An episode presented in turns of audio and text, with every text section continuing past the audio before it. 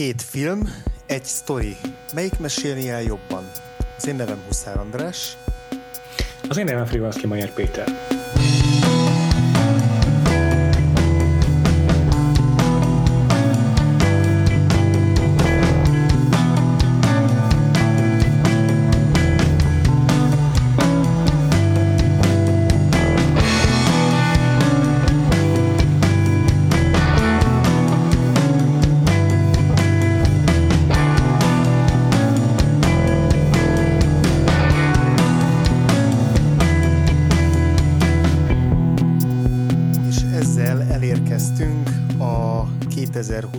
Nyári Vokfolt versus utolsó felvonásához, utolsó adásához. Ugye általában hat adásunk szokott lenni ilyenkor, nyáron most öt jött össze.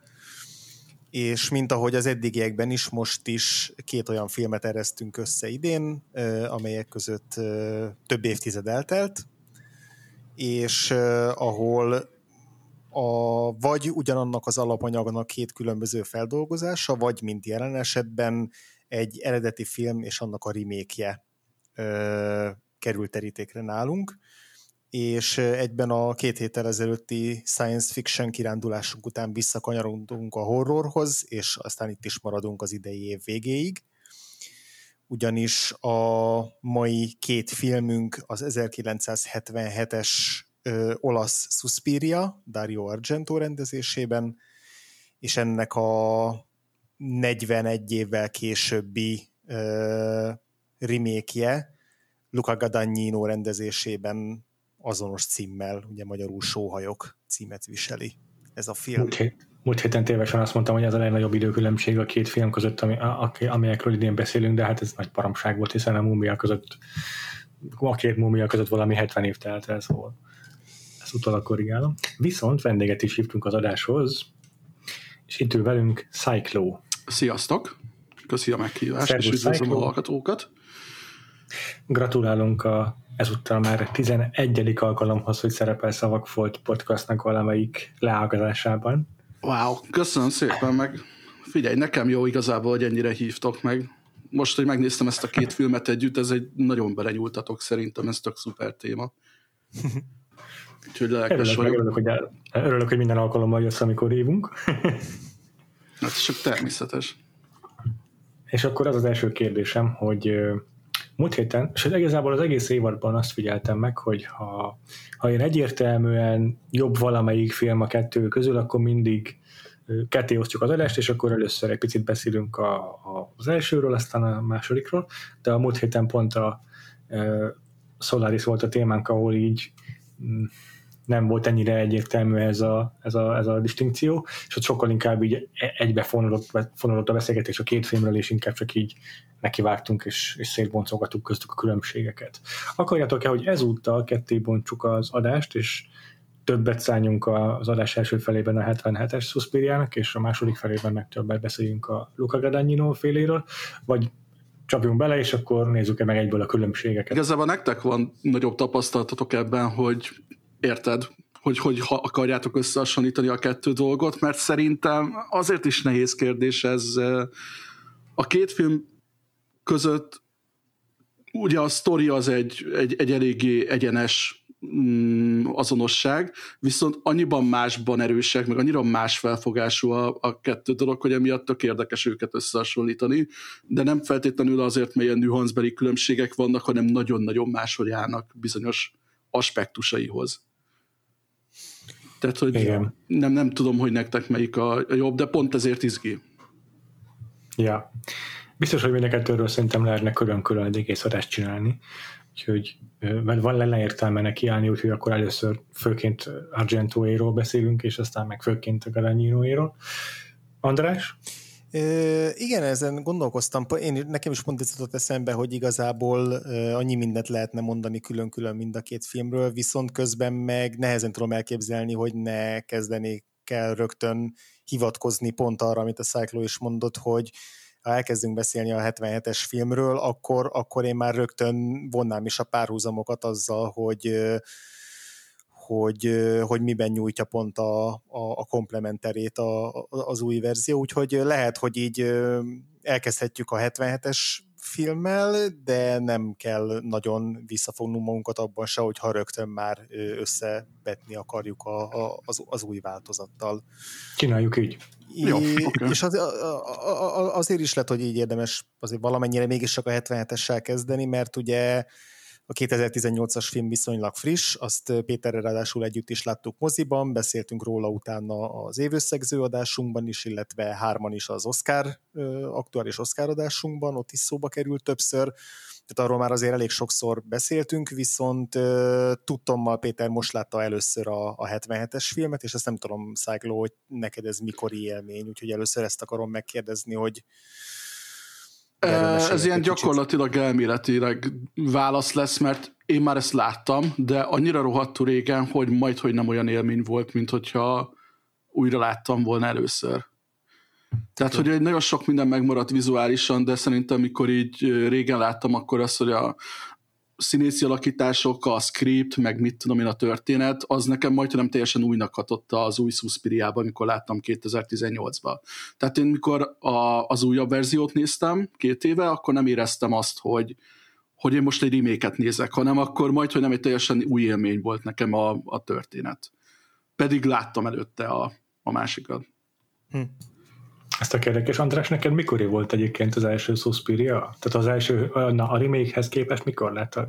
Hát nem sokkal előtte, igazából nem emlékszem pontosan, de néhány évvel ezelőtt, tehát Szóval akkor te még így frissen emlékeztél azért arra, hogy mi történt a filmben? Nagyjából igen, igen. Tehát nem, nem, nem, a, nem az új verzió miatt néztem meg, így gyorsan előtte, hanem már, hanem már valamikor korábban pótoltam, de, de nem, nem annyival korábban, hogy így már kikopjon az emlékezetemből, úgyhogy, úgyhogy így relatíve, szerintem körülbelül annyi időt eltett el a, a két Suspiria nézés között, mint, a, mint a, most az új Suspiria és a mai adás felvétel között. Tehát valahogy így, így tudom belülni. Úgyhogy ez nekem nagyjából ilyen egy bolyban van. És egyébként uh, ti Argento-tól más filmeket láttatok? Itt most különösképpen ennek a trilógiának a többi darabjára gondolok, amelynek a nyitó filmje a Suspiria. Mm-mm. Én régen láttam szintén ilyen egy-két klasszikusabbat, a, a Deep Red-et, meg a Tenebrét, azt hiszem, de pont a Suspiriához kötődő, mit én, Infernót mondjuk egyáltalán nem, meg a, az újabb filmjeit sem. Jó, oké. Okay. Azért is hát kérdezem, mert... Ja, de ez, ez már két kettővel több, mint amennyit én láttam. Persze ezen össze fogunk változtatni, valószínűleg, hiszen Jelen pillanatban is szavaznak a támogatóink a Patreonon arról, hogy mi legyen a horror évadban, és van a listában azt hiszem egy Argento film is. Uh-huh. Visszatérve erre a témára, mm, azért kérdeztem meg azt, hogy a folytatásokat láttátok-e, mert amikor én kijöttem a Suspiriáról, a 2018-as Suspiriáról a moziból, és utána olvastam az eredetének, akkor esett le nekem, hogy ebben a filmben, tehát az, a, a, a remake-ben sokkal több szó esik erről a mitológiáról, ami a három boszorkány anya körül forog, és, és ez csak a trilógiában válik így igazán egyértelművé, hogy, hogy, hogy itt három ilyen tehát a, a, az Argento féle trilógiában mindegyik film erről a három anyának az egyikéről szól, és a, magában a Suspiriában számomra most derült ki, hogy amúgy három anya körülforog ez a sztori. És, és amikor megtudtam ezt, hogy, hogy van a másik két anyáról külön-külön film, akkor így egyből felvillanyozottam, hogy uh, világépítés, ez érdekel. Úgyhogy nálam most így eléggé előre jöttek így a, a, a watchlistemen ezek a filmek. De Én akkor ezek tudom, szerint... Ja, bocsi. Nem csak annyi, hogy nem tudom, hogy mennyire trilógiának volt ez mondjuk eredetileg számva, ugye, mert a harmadik az egy nagyon-nagyon friss film. Tehát 2007-es talán, ja. vagy valahogy, valahogy így hozták ki.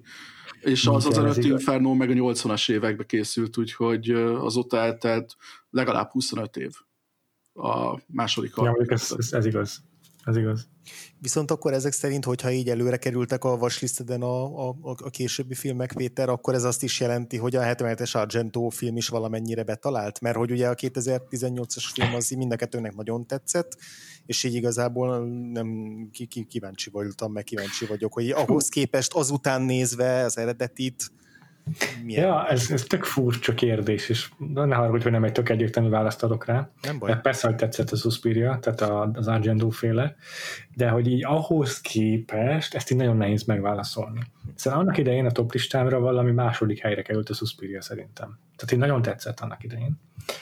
És uh, most a második megnézésre um, kicsit több hibát látok benne, és egy picivel lejjebb értékelődött.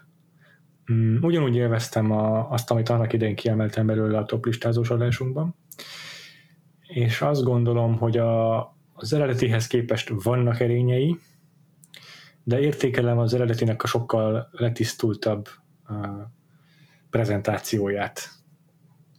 Mm, magának, magának a történetszövésnek a, az egyszerűségére gondolok itt igazából. Úgyhogy nehéz összehasonlítanom a kettőt, nehéz azt mondanom, hogy ehhez vagy ahhoz képest most melyik a jó. Nagyon, nagyon tetszik az eredeti Suspiria, szerintem mint horror, mint ijesztegetős film, úgymond, uh-huh. sokkal hatásosabb az eredeti Suspiria, és a Gadagnino féle pedig abban e, érdemel dicséretet számomra, hogy e, összefoglalom egy furcsa mondatban, aztán vitatkozunk róla, hogy egyetértetek-e velem. Szerintem e, az új Suspiria az olyan, mintha egy 12 fogásos vacsorát tennének le eléd, de mindegyikbe csak belekóstolhatsz. Hogy nagyon sok témába belekap, nagyon sok ö, tézist felállít, de valójában nem biztos, hogy mindegyiket sikerül a megfelelő mélységben kidolgoznia. Mit gondoltok erről?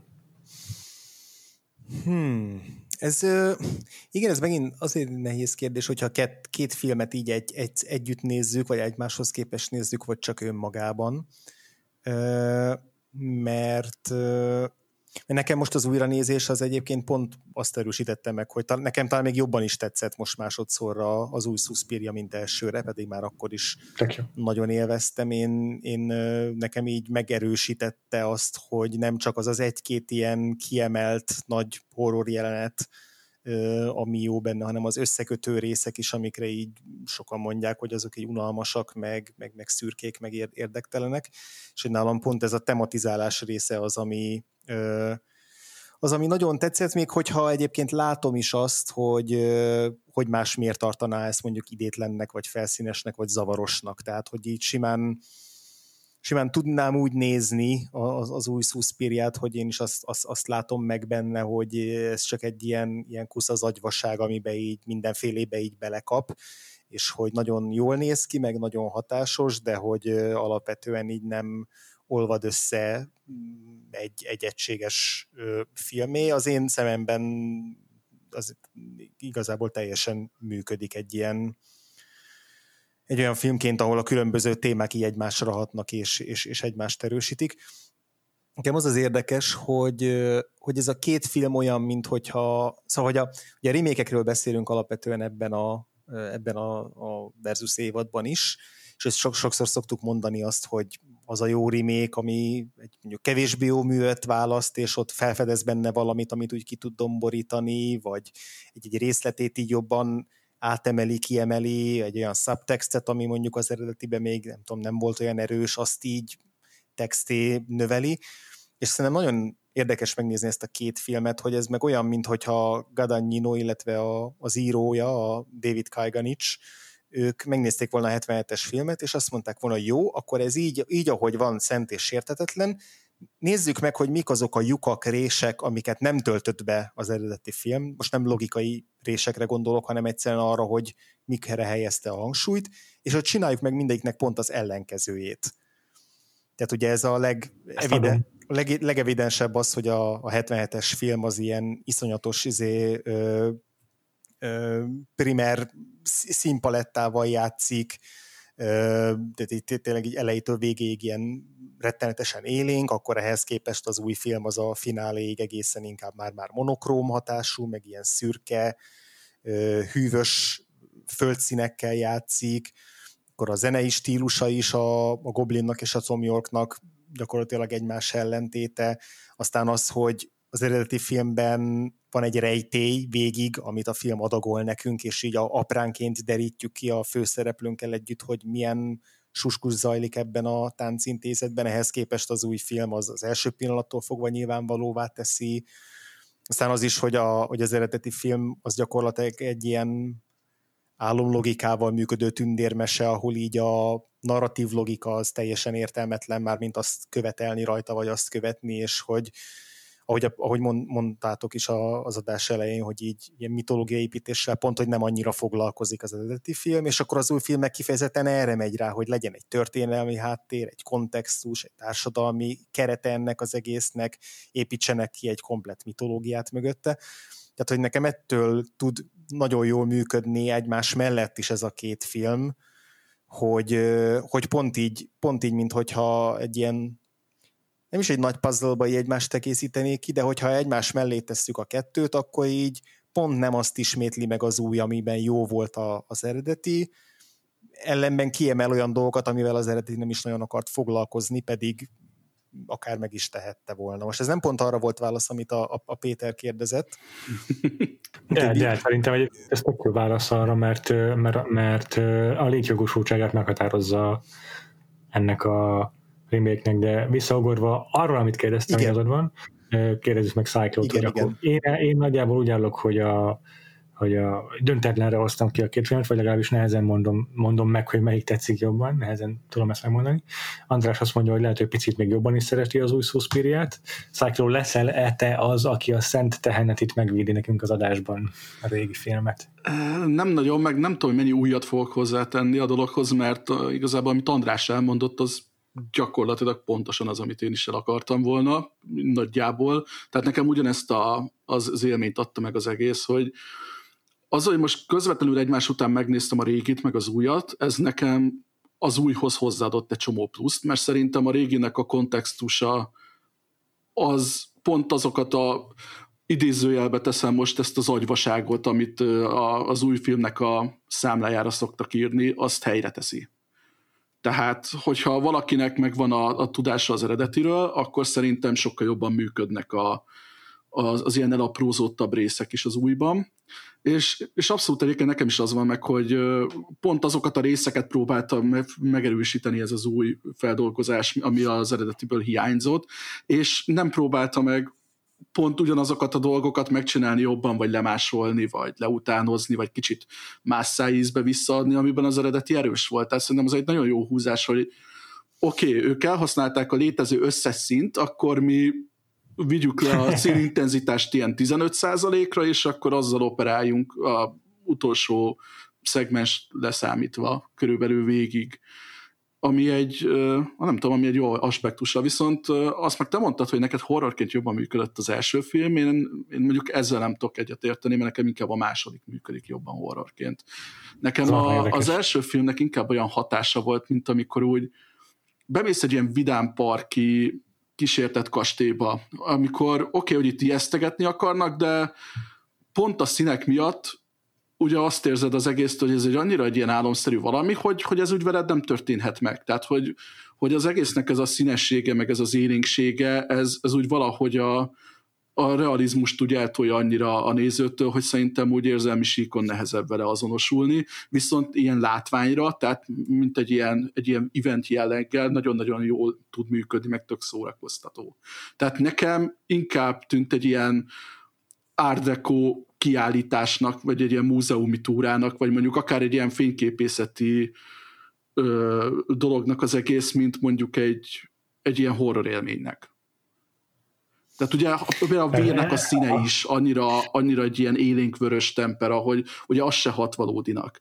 Ennek ellenére szerintem az új filmben például, ahol szinte mindenki, akivel valami para történik, az utolsó szegmest számítva, ugye senkinél nem látható vér, meg, meg, meg igazából. Tehát nekem ez a body horror jelleg, ez kicsit sokkolóbb, amivel az új operál. Értelek. Ez, ez szerintem teljesen legitim, teljesen valid ö, érv nekem. Azért ö, működik horrorként jobban az első film, mert a Garanyino változata azért sok ideig teketóriázik azon, hogy felépítse a, a megterítse az asztalt igazából tehát körülbelül a 40. percben van az első ijesztő jelenet, és a régi változat, az Argento féle, az már egyből elkezdi a hangeffektusokkal ráthúzni a frászt. Szerintem ebből a szempontból hogy, hogy milyen atmoszférát teremt a film. A régi számomra hátborzongatóbb. Mm, ebben szerepe van tényleg annak, hogy ugye sutogások a film címe, vagy sóhajok a film címe, tele van ilyen sóhajokkal, sutogásokkal, szinte már hisztérikus ilyen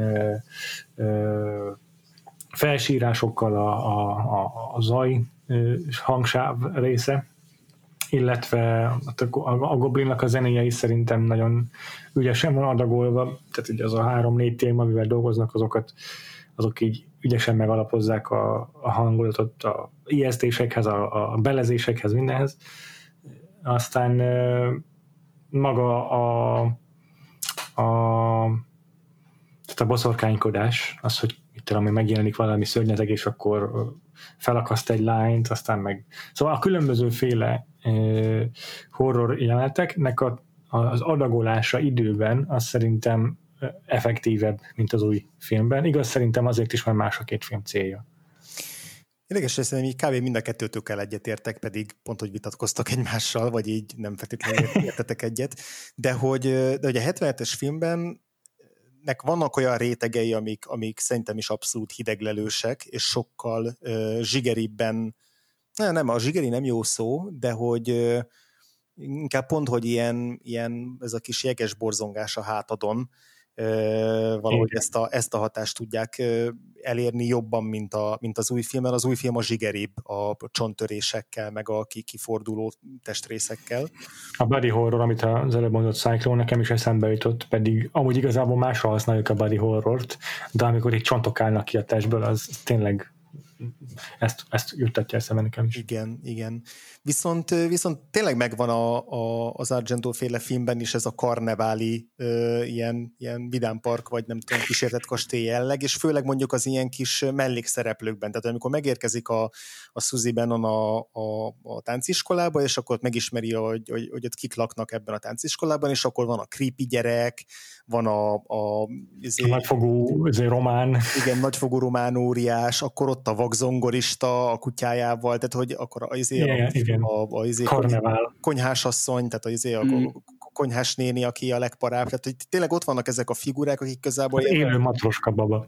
Igen, nagyon eltúlzott, nagyon, nagyon komoly, komolytalan, meg nehezen komolyan behető figurák, akik igazából végig nem lesznek ilyen módon szerintem ijesztőek, inkább csak ilyen való, valóban ilyen, ilyen szórakoztatóak, vagy, jó, vagy jópofák. És hogy ebben a részében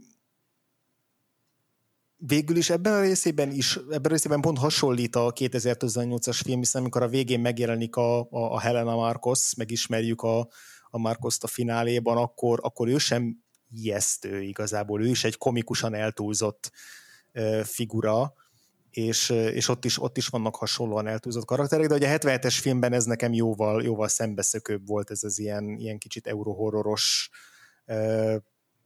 mm, a komikum és, a, és az ijeszgetés határán egyensúlyozó karakteralkotás. Na, hát nekem még van mit fejlődnöm akkor Eurohorrorban, hogy ezeket észrevegyem. Jó, most csak úgy, tehát, hogy nem, nem, ezt nem úgy mondtam, mint aki temérdek Eurohorror filmet látott és felismeri a típus karaktereket, inkább csak tip, hogy, hogy ez inkább jellemző e, e, erre, erre a műfajra. Viszont, viszont tényleg az, hogy a, a film elején meg, tehát engem azonnal be tudott lökni, meg engem is, akkor ezek szerintem Pétert is, azonnal be tud lökni már a nyitó jelenettel, vagy nyitó jelenet sorral az, az Argento abba, hogy itt most egy ilyen, egy ilyen elkurt Grimm mesébe kerülünk be. Az, ahogy, De ahogy abszolút, így, ja. Ahogy így, ahogy így vonul ki a repülőtérről, és akkor ott olyan a vágás is, hogy, hogy néha már mutatják, hogy mi van a, az ajtón kívül, az üvegajtón kívül, aztán visszavágnak a, a Szuzira, hogy közeledik felé, és amíg még bent van, és a Szuzit mutatja a kamera, addig mindig lehalkítja a zenét az Argento. Sőt, Sőt nem is volt. Nincs. Elvágja.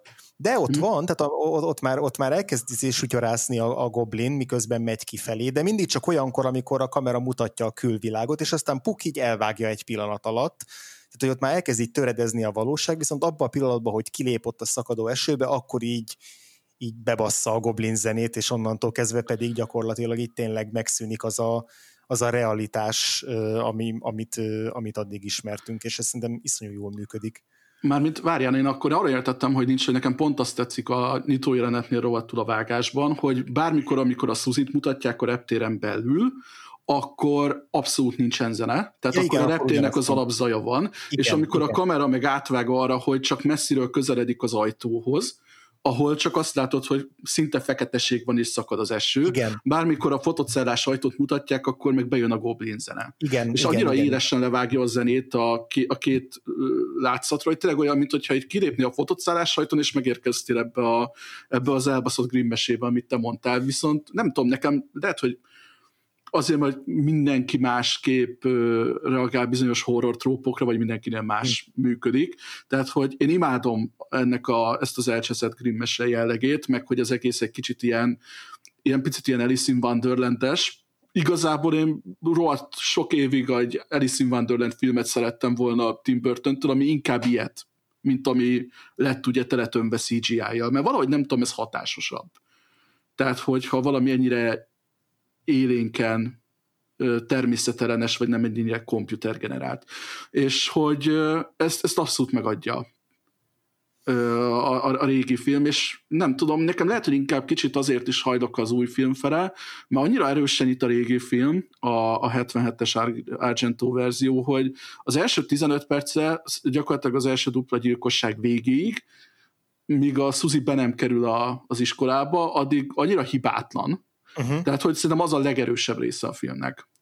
Ezzel és, és, és ezzel kicsit utána az újabb filmek, a, nem tudom, az erősebb pillanatait talán jobban szétszórja, vagy későbbre tartogatja. Ja. Igen, ez tök igaz. Igen, igen. Én is bennem is most, hogy ugye elővettem és újra megnéztem a, a 70 Suspiriát, így nem tudom, három-négy év után, vagy a, amennyi volt. Ami így nagyon-nagyon-nagyon élénken meg volt bennem, az, az pont ez a nyitó jelenet sora, ezzel a szürreális mértékben és módon szakadó esővel, akkor főleg az a kép, amikor látja a, a, a Patrisát, a, vagy Patriciát, a, a, ugye az intézetből menekülő első áldozatot így, így, így lassítva végig szaladni a, a fák között a taxiból, és már az az egész helyzet is, hogy most itt a reptéről egy er, sűrű, sötét az, tényleg erdőbe kerül.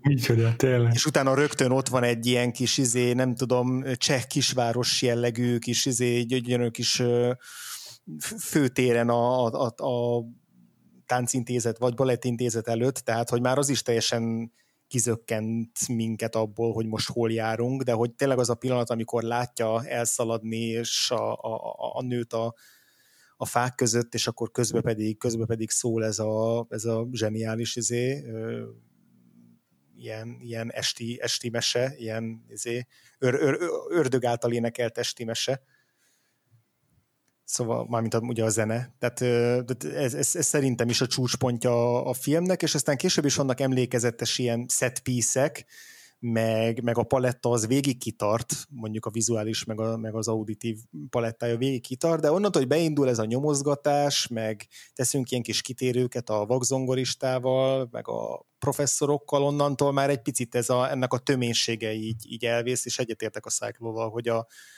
hogy az új film az ezt úgy jobban széthúzza. És szerintem itt tetten, itt érhető tetten az, amit mondasz, hogy a második film az hogyan egészíti ki a, a réseit az elsőnek. Abban gondolom ezt meglátni, hogy az első film az tényleg egy rejtély alapú sztori, nyomoz a Suzy, és akkor így a nézőt is uh, folyton így résen tartja a film azzal, hogy jönnek ilyen értelmezhetetlen cselekedetek, meg furcsa uh, megszólalások egyes szereplőktől, amikre végül aztán nem kapunk igazából választ. Uh-huh. Tehát így ilyenek, hogy nekem például nem tud, én nem emlékszem, hogy kiderül le egyébként, hogy miért kellett a vak zongoristának a kutyáját uh, magukra hergelni, és még kellett a vakzongoristát eltenni emiatt a láb alól. Vagy ez csak egy ilyen éppen rossz napja volt az egyik boszorkánynak. Másik, ami ilyen, hogy van ez a professzor Vendergast, aki valamilyen injekciót bead a Suzy-nak egy ponton, és akkor utána Suzy meséli a másik az a szobatásának, a szarának, hogy a professzor Vendergast látta el, és akkor így visszakérdez Szara, hogy a professzor Vendergast látott el, és egy ilyen furcsa kérdés, a furcsa hangsúly van a kérdésnek, de sosem tudjuk meg, hogy ez miért olyan különleges dolog. Vagy millió ilyen apróság van, amiket így lecsap le, olyan millió ilyen labdát dob fel a, a sztori, amiket aztán nem csap le, és szerintem ezekben a dolgokban, tehát hogy a magának a főként a magának a tánciskolának a rejtélyeiben, meg annak az egésznek az összefüggéseiben és annak az ökoszisztémájában a második film, az sokkal ügyesebben dolgozik, sokkal ügyesebben, szervesebben rakja össze ezt az iskolát. Jobban értem például a tanárok, tanárok motivációit, tesz közeljük konfliktusokat, tehát eleve jobban tudom különböztetni ezeket a szereplőket. Több értelmük van, úgymond, a cselekedetük, a motivációik szempontjából a, a filmben külön-külön karakterként létezni. És, és ez a része tényleg szuperul funkcionál az új filmnek. Csak aztán, hogy a Gadanyúnak ez a, a, a, a fantáziája tovább terjeszkedik még ilyen aktuál politikába, meg egyéb kurens témákba, amelyekben már érzem azt, hogy, hogy ezek a vaskos gyökerek, amiket megalapozott a tánciskolában, azok elvékonyodnak, ahogyan a, a, a, a, a tézisek végére érnek. Hmm. Én amúgy nem feltétlenül mondanám azt, hogy ügyesebb a, a, az új film, amint értem, hogy mit mondasz, szerintem inkább csak annyi, hogy tényleg más módusban dolgoznak.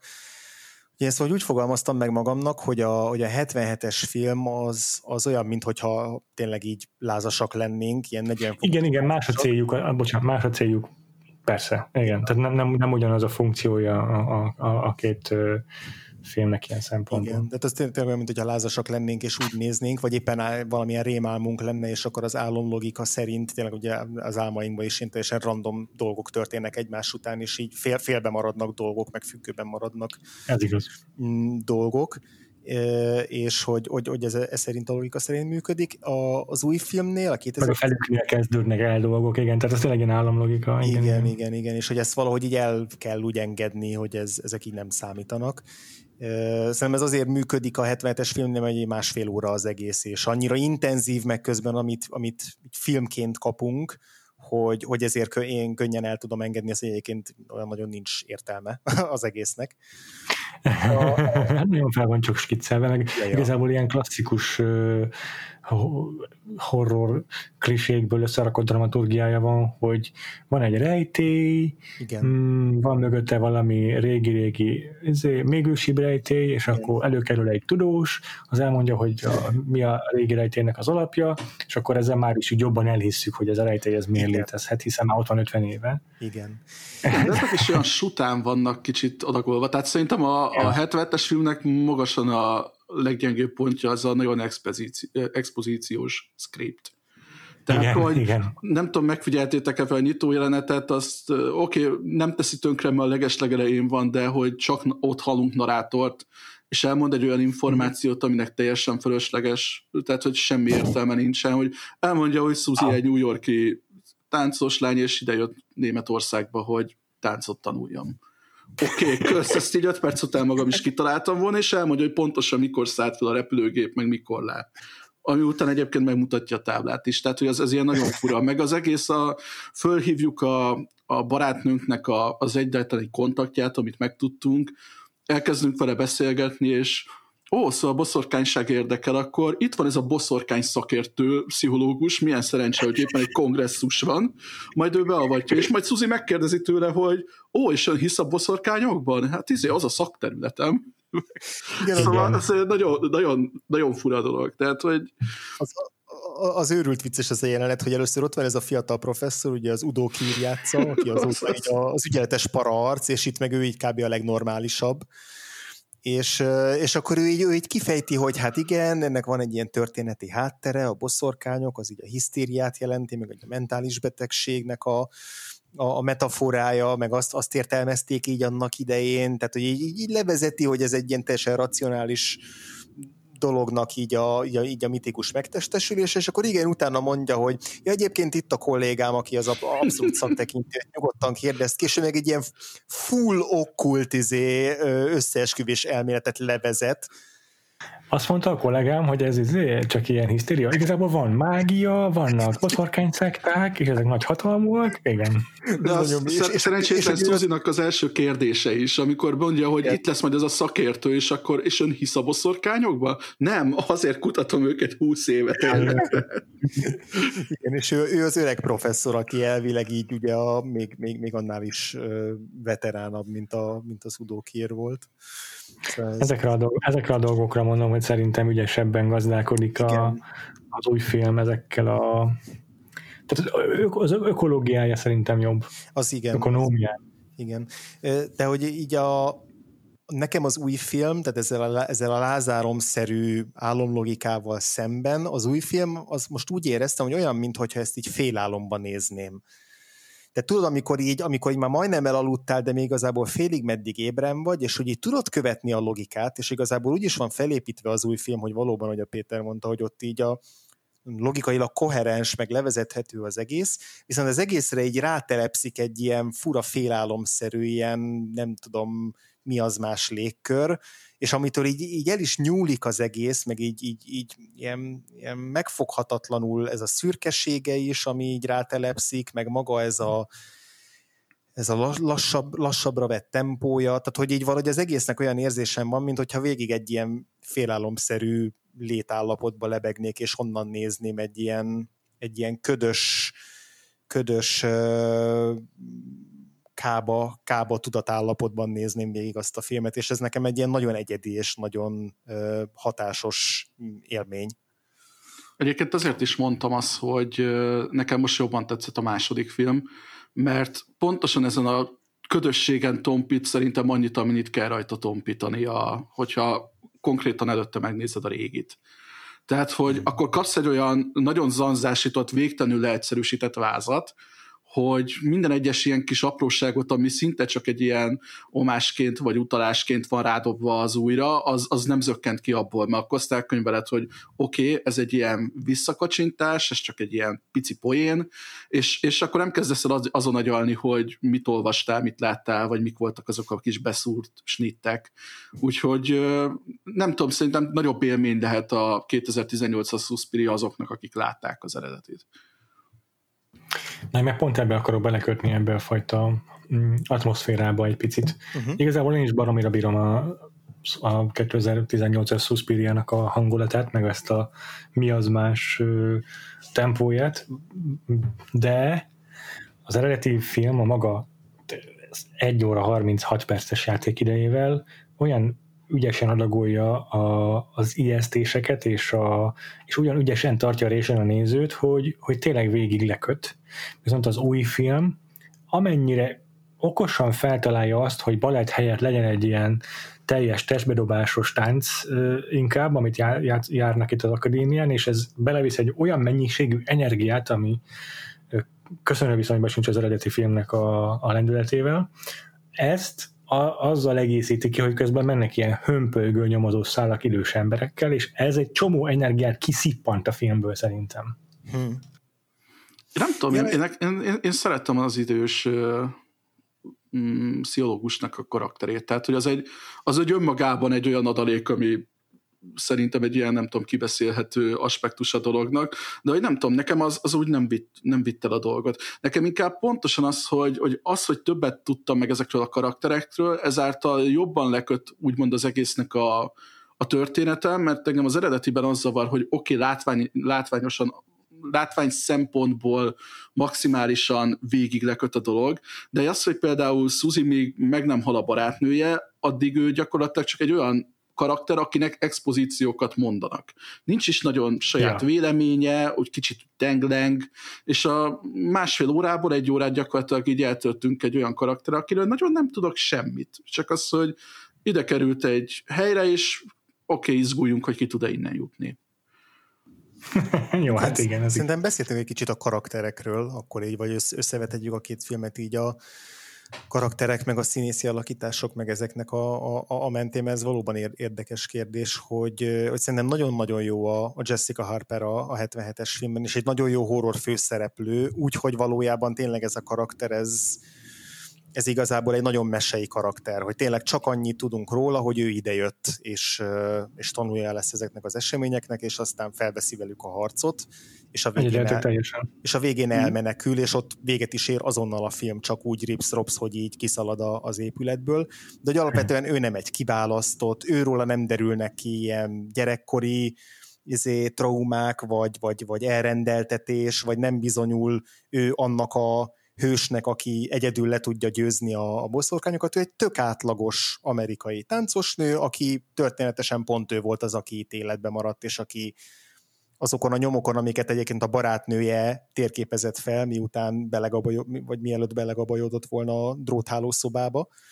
ami majd nem tudom, meséljétek el nekem, hogy milyen céllal hoz létre valaki dróthálószobát. Mit lehet ott csinálni, azon kívül, hogy belepotyogtatsz embereket? Ott tartod a dróthálót. Vagyok jogos, igen. Volt a falon is, biztos 3, 4, 5, 6, 7 tekercs legurult róla, és, és ez, és ez baleset. Nem tudom. Szóval hogy ilyen sokkal arhetipikusabb a, a, a 77-es filmnek a, a főszereplője, és ott abszolút azon múlik, hogy a Jessica Harper így, így tök érde, érdekes legyen az arca, működjön az ő jelenléte a, a, a vásznon. Ezen múlik az, hogy igazából működik a film, hogy ő azt érzed, hogy ő tök más, mint a, mint a többi tanonc lány, így vagy a tekintete miatt, vagy egy kicsit mélyebb a hangja, vagy szóval hogy van benne valami, amitől úgy azt érzed, hogy kiemelkedik ebből, és úgy érdekes főszereplőnek, és akkor ehhez képest meg az új film meg ebben is az ellentétét csinálja, hogy itt kiválasztott lesz a főszereplő, akkor kiderülnek róla dolgok, meg ő lesz a megtestesítője egy nagyobb hatalomnak, és és eleve sokkal több karakter dolgoz ki a, a mellékszereplők közül is az új film, ami meg egy, egy, egy szerintem erőssége. Uh-huh. Igen, teljesen egyetértek, és szerintem ez is azt erősíti, hogy ez a, a régi Suspiria igazad van ez egy arhetipus, tehát hogy tényleg szerintem az egész film igazából a mostanra már nagyon be, me, megkövült ö, horror klisékből épül fel, csak nagyon effektíven prezentálja mindezt. Uh-huh. Hiszen az Argentónak a rendezése, kamerakezelése, a színek miatt ez tényleg egy nagyon jó sikerült eredeti mestermű. De ettől függetlenül tényleg a főszereplőtől kezdve egy csomó mindenen át itt elég teljesen ezeket a jól bevált kliséket látjuk. Ez egy Final Girl, ez egy klasszikus horror Final Girl főszereplő. Uh-huh. Szerintem. Igen, egyébként nekem is tetszett a Jessica Harperes alakítás, és tulajdonképpen a maga módján is baromira karizmatikus, mert van, van egyfajta ártatlansága, ugye főleg a többi lakóval szemben, tehát szerintem a két Suzy között az is egy fontos különbség, hogy melyik milyen környezetben van. Tehát az eredeti filmben ugye egy olyan környezetet festenek fel köré, hogy egy ilyen, nem tudom, egy ilyen viperaverem az egész, ahol mindenki áskálódik a másikkal szemben, azért, hogy lakhass mellettem, azért, mit tudom én, pénzt kell fizetni, az új szuszpiriába elhangzik, hogy jó, nem, ingyen lakhatsz itt, szívesen látunk, meg mit tudom én, meg pihent ki magad, meg egyelőre csak figyeljél. A régiben ugye Suzy, mikor kicsit rosszul érzi magát, akkor is táncoltatják, tehát hogy egy ilyen sokkal szadista környezetebb, szadistább környezet az eredeti, mint, a, mint, a, mint az újabb film. Viszont Dakota Johnson szerintem, nem tudom, nekem most második nézésre még jobban tetszett, mint elsőre, tehát hogy egy annyira van benne egy, van benne egy fajta ártatlanság, ugyanakkor, amikor táncol, akkor meg nagyon kidomborodik a karakternek, nem tudom, az ereje, vagy a fizikális oldala az egésznek, és, és ez a másik, ami miatt nekem egy kicsit erősebb a második ö, a film, hogy a tánc azt szerintem rengeteget dob a sztorin. Tehát, hogy annyira fura, hogy az eredetiben egy, kiválasztják egyébként tök jó közegnek ezt a tánciskolát, és igazából van egy kis téblábolás, de úgy semmit nem kezdenek vele. Egyetértek. Ez a két dolog, ami szerintem tényleg erőssége az új filmnek. Az egyik az, hogy szerves része a tánc, az egész poszorkány rend működésének, nem csak egy ilyen front, egy ilyen valami, amivel leplezzük magunkat. Ö, meg előtte mondtál valamit, amire ugyanezt gondoltam, de már nem tudom. de hogy szintén egy ilyen fejlődés szerintem az eredeti filmhez képest. Akkor a Johnsonról volt szó, hogy vagy a többi lányról a igen, igen, igen tehát hogy az eredeti filmben például feltűnt, hogy csomó anyagias, csomószor anyagiasok ezek a lányok, hogy akkor előre fizeti a lakbért, meg a mit tudom én, cipőt is pénzért akarja neki odaadni, és ezzel igazából nem kezd semmit a film, csak az elején így elbizonytalanítja a főszereplőt. Viszont az új filmben meg sokkal jobban érzem ezeket, a, ezeket az ilyen peer pressure jellegű dolgokat. A, az eredetiben szerintem annyit kezd, hogy a valamelyik pszichológus pasi, és nem tudom, az Udokier vagy az idősem mondta azt, hogy, hogy persze a boszorkányok azért csinálják ezeket a kis sötét, misztikus dolgaikat, mert anyagi jólétet akarnak maguknak fenntartani, meg fel akarják ja. halmozni a vagyont. Tehát egy kicsit ilyen, oh. ilyen, ilyen Hoarder Dragon trópot csináltak belőlük, amit én nem nagyon tudtam hova tenni, hogy ettől, ettől hozzám közelebb áll jóval ez a pszichológiai oldala az új megvilágításnak. Egyébként most pont azon gondolkodtam, hogy beszélgetünk a régiről, meg az újból, hogy kicsit azt érzem, hogyha bedobnánk a kettőt egy ilyen blenderbe, akkor megkapnánk a Hannibal sorozatot. Tehát ezt a, ezt a fajta színességet, meg ezt az árdekó stílust, meg mit tudom én az egésznek ezzel a kicsit ilyen ö, delíriumos, ö, pszichológiai orientált oldalát itt tök jól ötvözi. Szép. jó, ez jó. Igen, igen.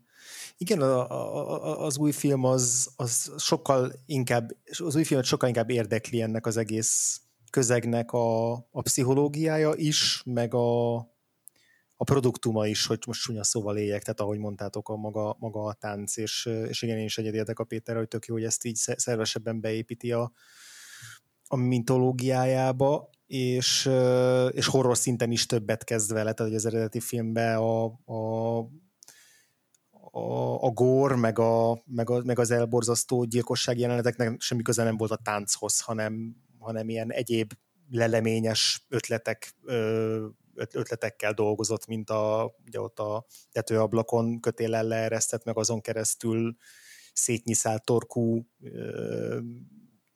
Patricia, vagy, vagy később a már emlegetett dróthálós malőr, vagy izé szöge, szöges drótos malőr, és ugye az új filmben meg, meg a leg, egyik legerősebb jelenet a, az ugye a, az ilyen te, tele, telekinézissel való tánc, táncon keresztül lévő csonkítás, vagy ilyen, ilyen össze, összeropogtatása az Olgának, igen.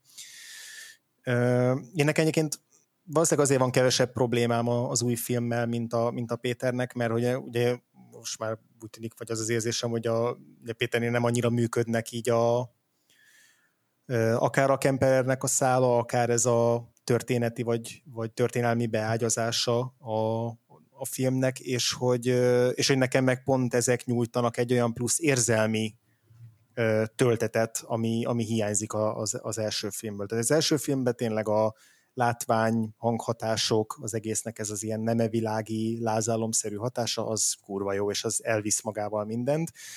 Viszont az új film az engem meg így elgondolkodtat, meg, meg meghat, meg megrendít egy csomó mindenben, akár azzal, ahogy a, ahogy az öreg professzor, vagy a pszichológusnak, a Kemperernek a, a bűntudatával foglalkozik, vagy mm. az egész nemzetnek a bűntudatával, és a, az epilógus az, ami, ami ezt, ahogy, ahogyan feloldja, azt szerintem egy tök radikális, és, és, így, és, így, és így csomót viaskodok azzal, hogy ez most pontosan mit jelent, hogy itt hogy itt megkönnyebbülést nyújtott-e a, a pszichológusnak, vagy büntetése az, amivel, amivel szerintem, a... szerintem nekem van erre teóriám.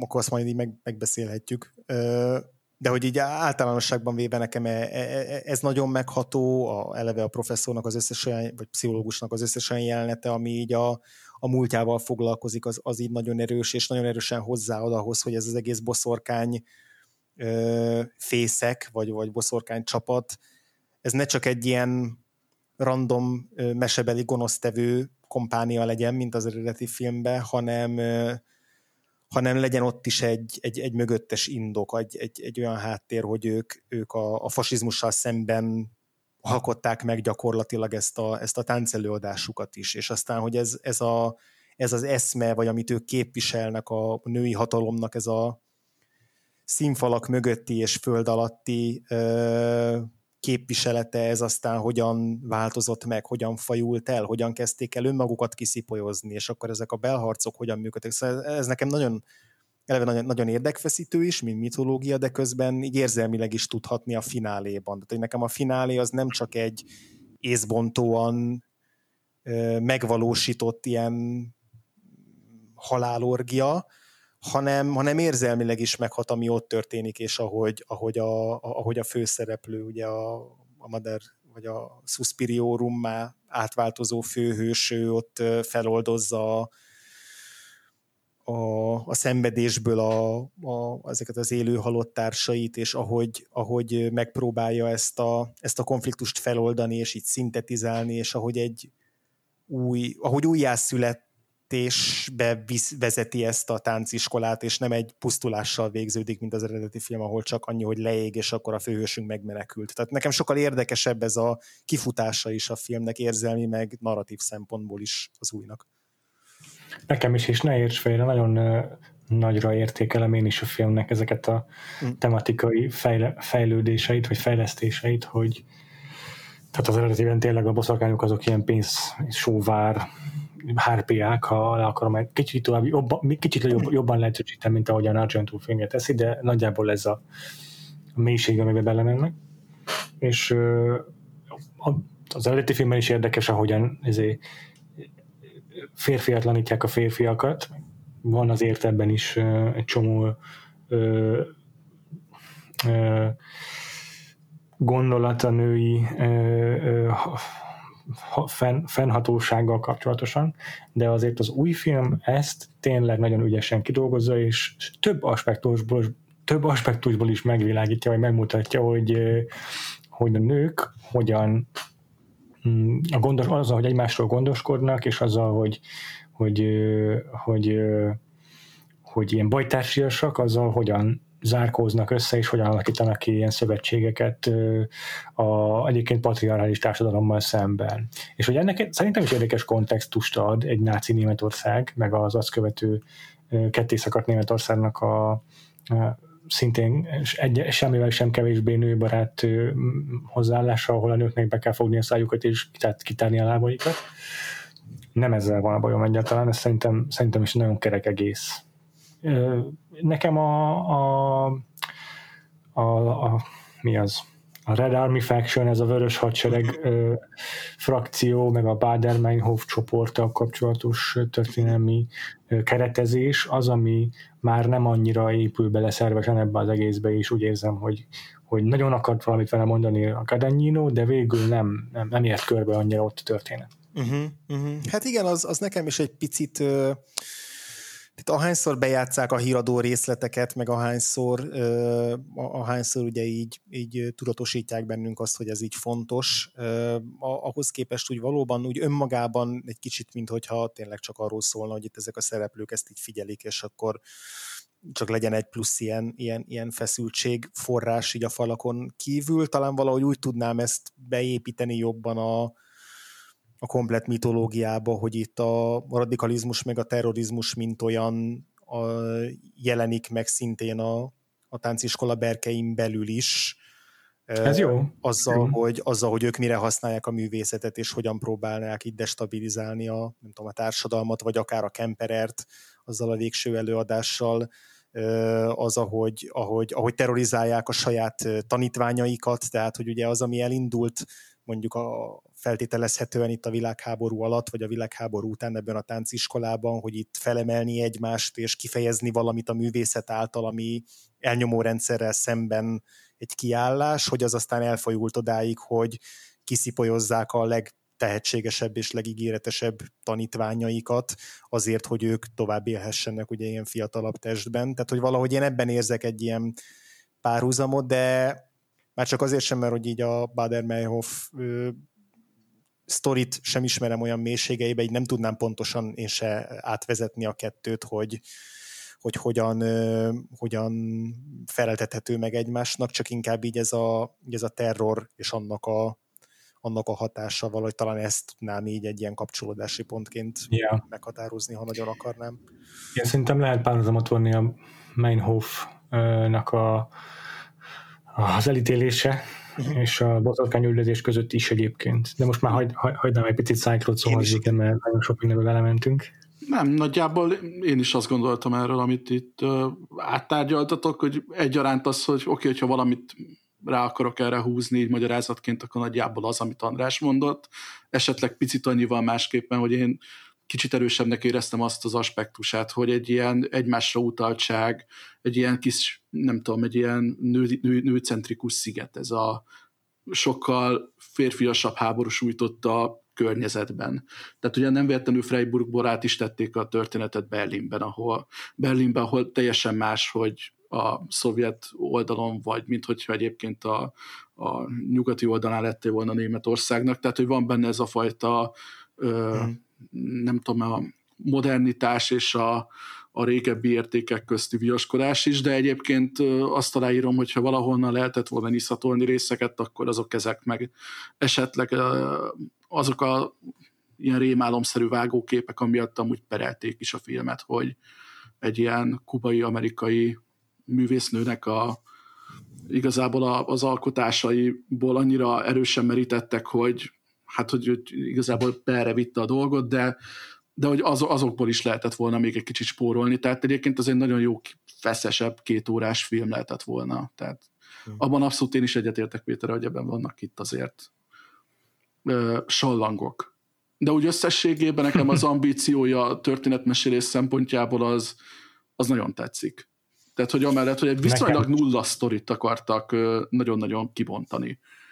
Igen, és nagy, nekem nagyon jó egyrészt az is, hogy nem akarnak mindent mindenáron felruházni valamilyen, vagy nem is felruházni, hanem nem akarnak mindent mindenáron így expliciten ö, kimondani és megmutatni. Most csak egy konkrét példát jutott eszembe, hogy nekem első nézésre valamiért nagyon ráfixálódtam arra a abszolút epizód karakterre, talán meg se szólal egyszer se a film alatt, aki a tanári karba ez a szemüveges, ilyen kisegérszerű... Hát a Kerry Russell az Amerikáznak az utolsó két évadjából.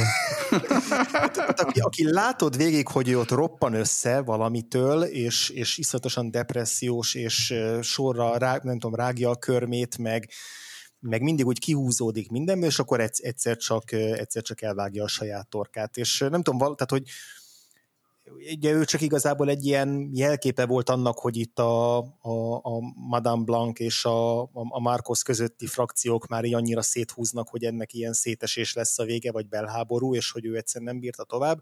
De hogy vagy önmagában ez az arc, meg az a, az ő jelenléte ennek a színésznőnek, meg így a, a karakter, amit így felfestettük, hogy csak egy apró kis kis, kis színfolt volt, de hogy azon kezdtem érde, gondolkozni, hogy mi az ő története, ki lehet ő, mi lehetett az ő múltja. Tehát, hogy így, így tudod, ez a, ami nekem nagyon jól tud működni az ilyen mitológiai építő történetekben, amikor így, amikor így felserkenti a fantáziámat, hogy így el, el akarjam kezdeni kitölteni magamtól az ilyen, ilyen plusz kis sarkait ennek a, ennek a nem tudom, ilyen, ilyen igen, homokozónak vagy szintérnek, és, és ki akarja színezni, mert annyira érdekes így önmagában ez a, tehát nem nevezném jó karakternek, de hogy egy önmagában egy annyira érdekes kis momentum volt, és hogy szerintem tele van ilyenekkel a, a, az új film.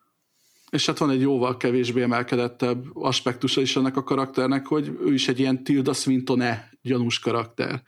Tehát, igen, hogy én azon gondolkoztam, hogy na vajon őt is ez játszani, nagyon hasonlít, hogy a Snowpiercer-be kinézett, úgyhogy, úgyhogy azon is elgondolkodtam, de igen, az egy kicsit nem tudom, filmesztétikai szempontból fontosabb dolog, amit az András mondott, de...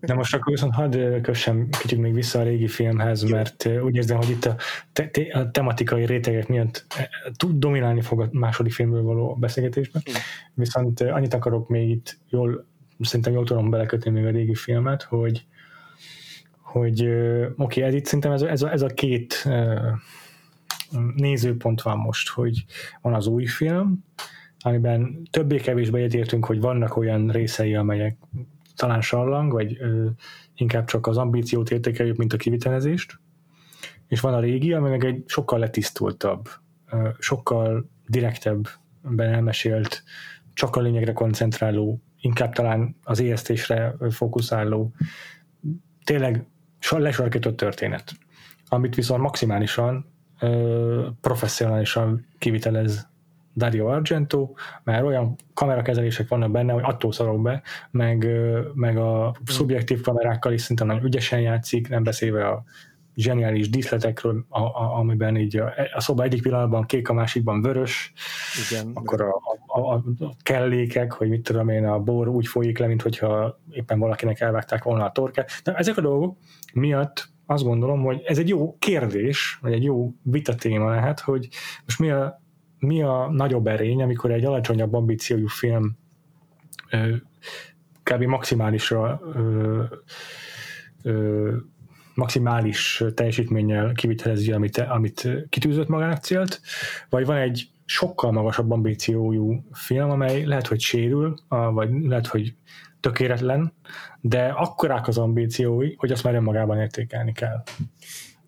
Én ezt azért érzem egy picit most jelen esetben fals kérdésfelvetésnek, mert szerintem a, a 77-es Suspira is iszonyatosan ambiciózus uh-huh. és, és tökéletlen.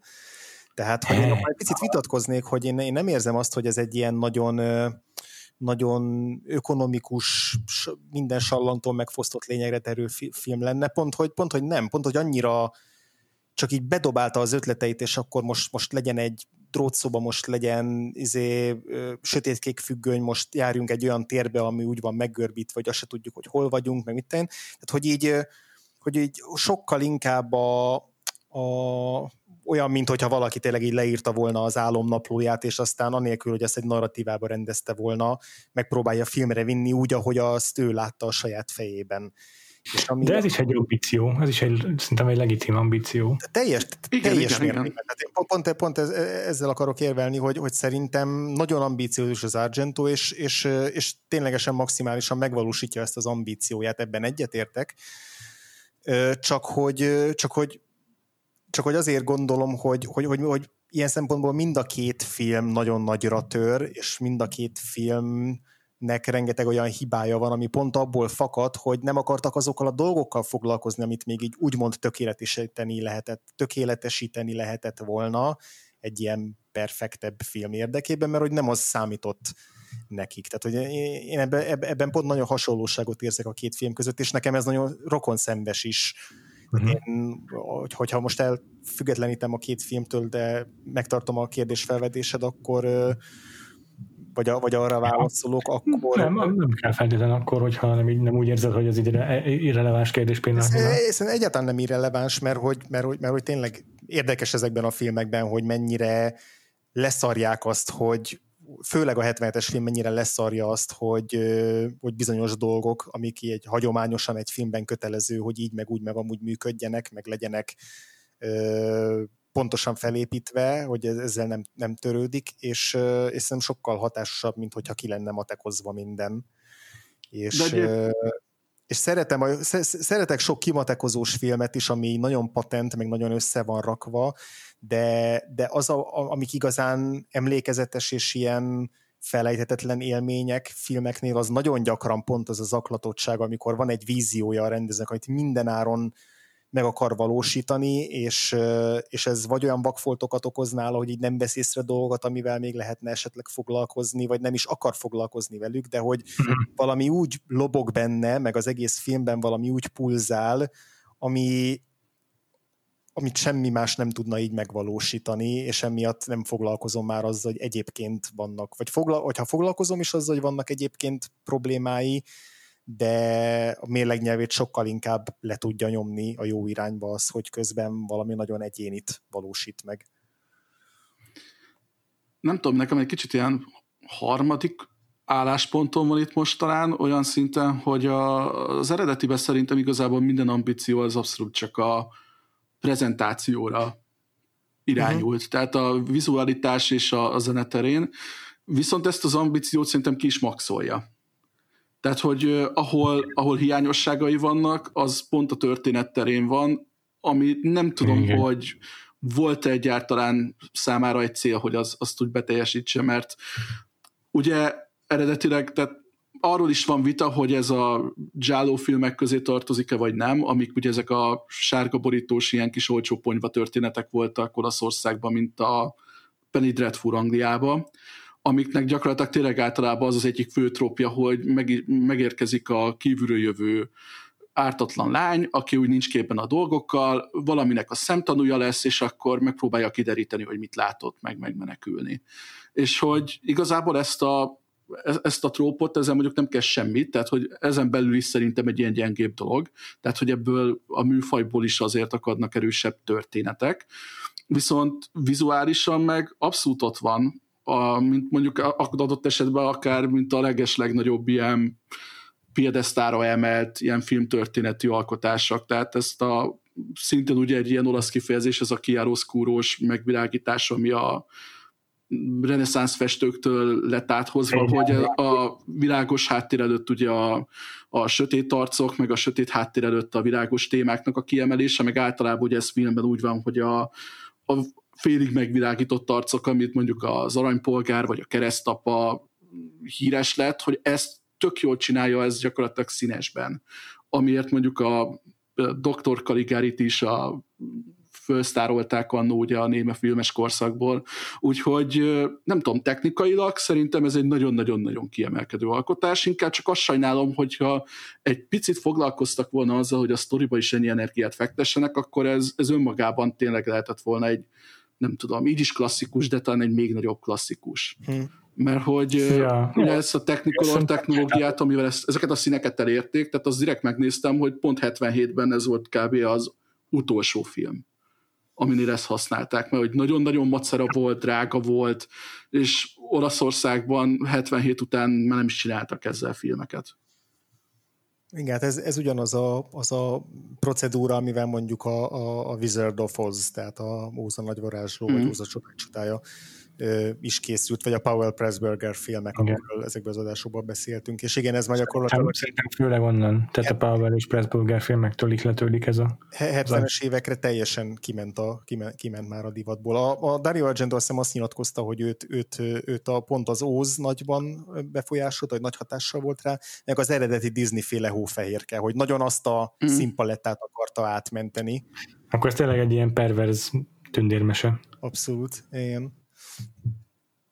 Um, Ez az is passzol, hogy az Ózban ilyen különböző színű utakon lehet menni a különböző helyekre, itt meg különböző színű termek vannak, amelyekben különböző dolgok történnek. Ja, ja. De egyébként, ha már a vizualitás az erősség, hogy nektek volt kedvenc díszletelemetek, vagy kedvenc ilyen képkockátok a filmből? Ami Fú, így, hogy fú, az a top nekem a, a sötétkék függönynek ez a, a textúrája, meg ez az anyaga. Tehát ahol ugye a végén megérkezik a, a Suzy, megtalálja a rejtekajtót, és, és megtalálja ott a,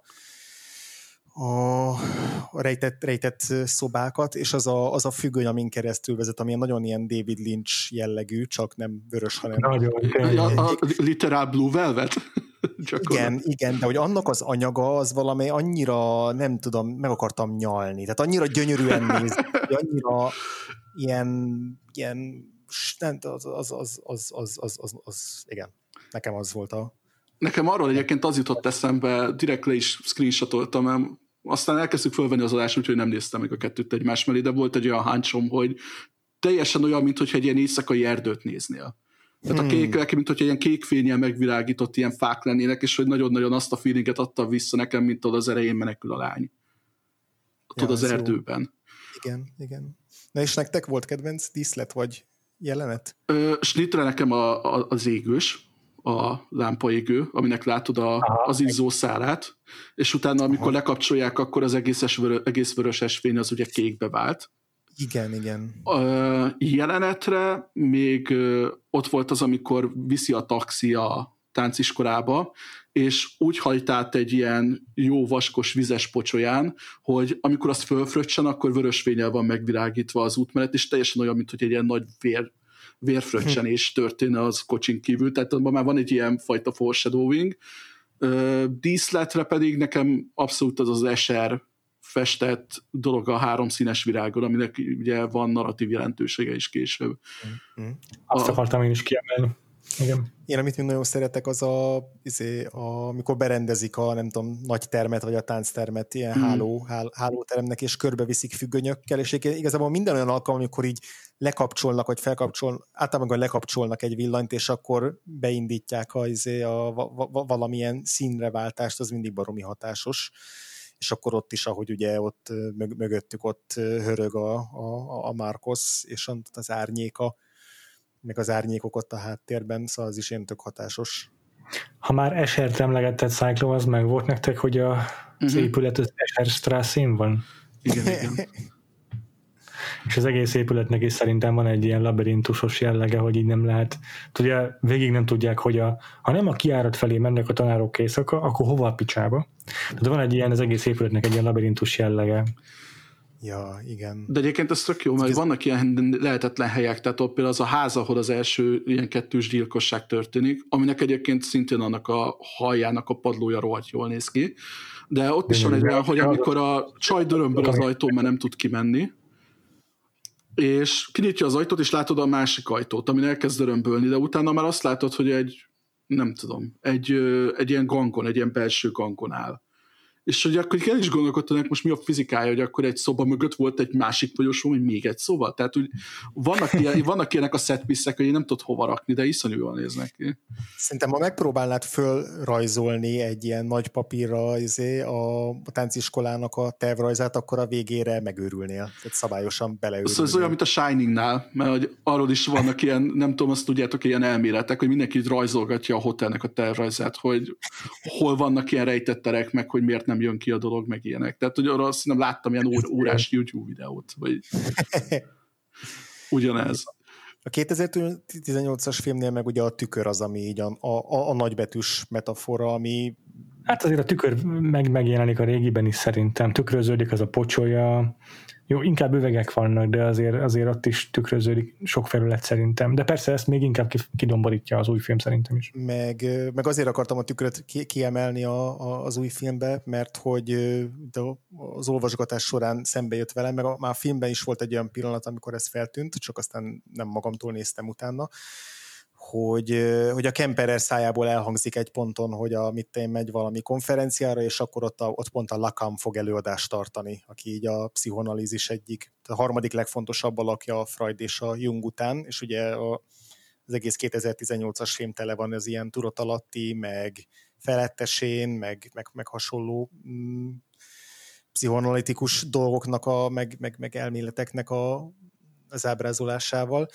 És akkor ott találtam egy olyan elméletet, vagy, a, vagy egy olyan elemét a, a Lacan féle ilyen pszichoanalízisnek, hogy van, ez, van egy úgynevezett tükörstádium az ember életébe, a, a minden ember fejlődésének az a időszakába, amikor ilyen kisgyerekkorban, tehát mint én 18 hónap, 6-tól 18 hónapig tartó kor, azt hiszem, amikor ugye a, a, a kisgyerek először néz a tükörbe, és ott először kezdi úgy felismerni saját magát, meg azt, hogy a, amit ott lát, az, az ugye őt reprezentálja, és ugye Lacan szerint itt, itt, itt szétválik az, hogy volt, volt egy egységes kép az ő fejében saját magáról, és ez így ebben a pillanatban így, így meghasad, meg így szétválik, hogy, hogy lesz ő maga, és akkor lesz ott ez a tükörkép, és ezt nem tudja így összeegyeztetni innentől kezdve, és hogy az egész élet az gyakorlatilag ettől fogva egész élete során azért küzd, hogy ezt a két képet újra egy ilyen egységbe hegesse, vagy így össze, össze, összeérintse egymással azt, ami az ő ideája, meg azt, ami az ő valódi teste. És hogy igazából a, a, a főszereplőnél itt gyakorlatilag ez történik meg, a főszereplőnél is, meg aztán a tánciskolával is, hogy így meghasadnak, meg, meg elkülönülnek egymástól, meg az, hogy most a testük az mit tesz, és hogy ők kicsodák, az így, az így szétválasztódik, és ugye a fináléban pont ilyen akkor válik önazonossá, és akkor válik így valahogy, nem tudom, teljessé a, a Suzy a, az új filmben, mint hogyha ezt a, ezt a meghasadást, ezt ő ott, ezt ő ott így össze tényleg így összefércelte volna, és ezzel tudja megmenteni a, a tánciskolát is, és hogy ez az az érdekes az új filmben, hogy ez abszolút ilyen pozitív a vége, tehát hiába van egy gigantikus nagy mészárlás, de hogy gyakorlatilag egy ilyen optimista módon hagyjuk ott ezt a tánciskolát, hogy így talán valami jobb időszak, tényleg egy ilyen újjászületés következik majd, majd utána. Úgyhogy, úgyhogy ez, ez, ez, is tetszik az új filmben, hogy így lehet ilyen, ilyen kis egyéb elméleteket találni, amiket aztán így meg lehet feleltetni egy-két motivumnak. Van a Birth Movies Death oldalon a Brit Hayesnek egy nagyon hosszú cikke, amin levezeti azt, hogy a Freud meg a Jungnak a különböző elméletei azok mondjuk a Tilda Swinton három, kereszt, három karakterén keresztül hogyan valósulnak meg, vagy a főszereplőn keresztül, azt így érdemes azon így, vala, így végig rágnia magát, akit ez jobban érdekel. Nagyon király. Egyébként felírtam még egy-két ilyen tükrös dolgot. Az egyik, amikor a tükrös teremben próbálja ugrálni tanítani Tilda Swinton a, a Suzit, most bocsánat, hogy Tilda Swinton, a Madame Blanc, igen. Ott is valamit magyaráz a tükrökről. Nagyon hosszú a monológia, hogy ott beszél a, a, a, arról, hogy a, mi az ereje a, a költészet, nem minden, de ott is a tükröket is szóba hozza. Aztán még a legelején, mikor a Szárával megismerkedik Suzy, itt is egy ilyen szövetségesebb lesz, akkor ugye azt mondja ott a Szárá, amikor még Suzy nem tud franciául, mert így apránként megtanul valahogyan, hogy Lavri shows, ami azt jelenti, hogy the real thing, és ott a, szintén valami ilyesmiről van szó, hogy, hogy azt értékeli, hogy az gondolom, hogy a tükörrel kapcsolatosan, hogy nem a tükröt, nem a tükörképe, hanem egy ilyen másolata valaminek, hanem az igazi. Hmm. És ez egy csomószor, igen, így, így, így egészen konkrétan megjelenik a szövegben, ez, meg hát tényleg a díszletekben, meg aztán állandóan a tükröződés. Ja, igen, meg hogy akkor mi a, mi a valóság, meg mi az, ami csak egy ilyen szimbolikus kifejeződése a, a, a valóságnak. Szóval én amúgy megértem tényleg, hogyha valaki ez csak egy ilyen, ilyen lilaködös dolognak meg, meg elmélethálónak érzi az, az, az új filmnél. Volt azért olyan élményem most itt az újranézésnél, amikor a, a nagy fináléban, ami szerintem szenzációs, alapvetően főleg így az operatőri munkának köszönhetően, ahogy így belassítja meg, meg szétszaggatja azt, a, azt az őrületet.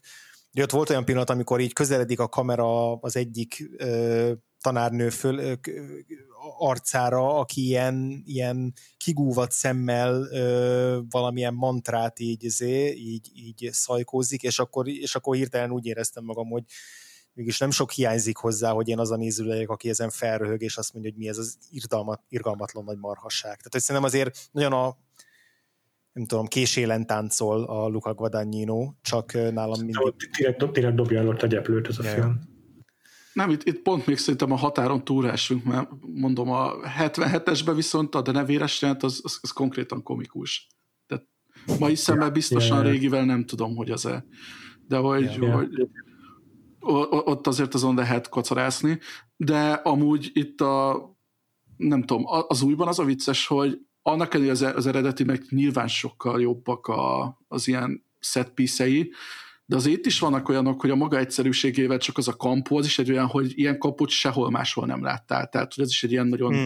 nem tudom, emlékezetes dolog, meg ez a, ez a végtelenül letisztult uh, ilyen szovjet brutalizmus, uh-huh. gorban készült a épületek, meg a betontömbök, ezeknek a nyersége is nem tudom, olyan tök jól, tök jól működik igazából. Amikor Igen. például elhúzza a Madame Blanca függönyt a táncteremben, annak szabályszerűen érzed a filmen keresztül a súlyát, tehát hogy egy ilyen widescreen-en végig beteríti azt a hatalmas belmagassággal ellátott belső teret a függöny, és így szakad ki belőle a por. Tehát, hogy nem tudom, van egy ilyen nagyon ilyen elavultság, egy ilyen ennek, ennek inkább van egy ilyen halálközeli állapota, Nekem pont, amit mondott az András, és a földtónusok miatt, meg ilyesmi, tehát sivárabb és, sokkal. És hogy ezen, ezen belül próbálnak valami élőt, vagy valamilyen élőn is túlmutatót teremteni így a táncukkal, meg ezzel a ezzel Ez nagyon érdekes szerintem, hogy én itt mindenképpen említsük meg szerintem a második filmnek az operatőrét, a Sajambu Muk diplomot,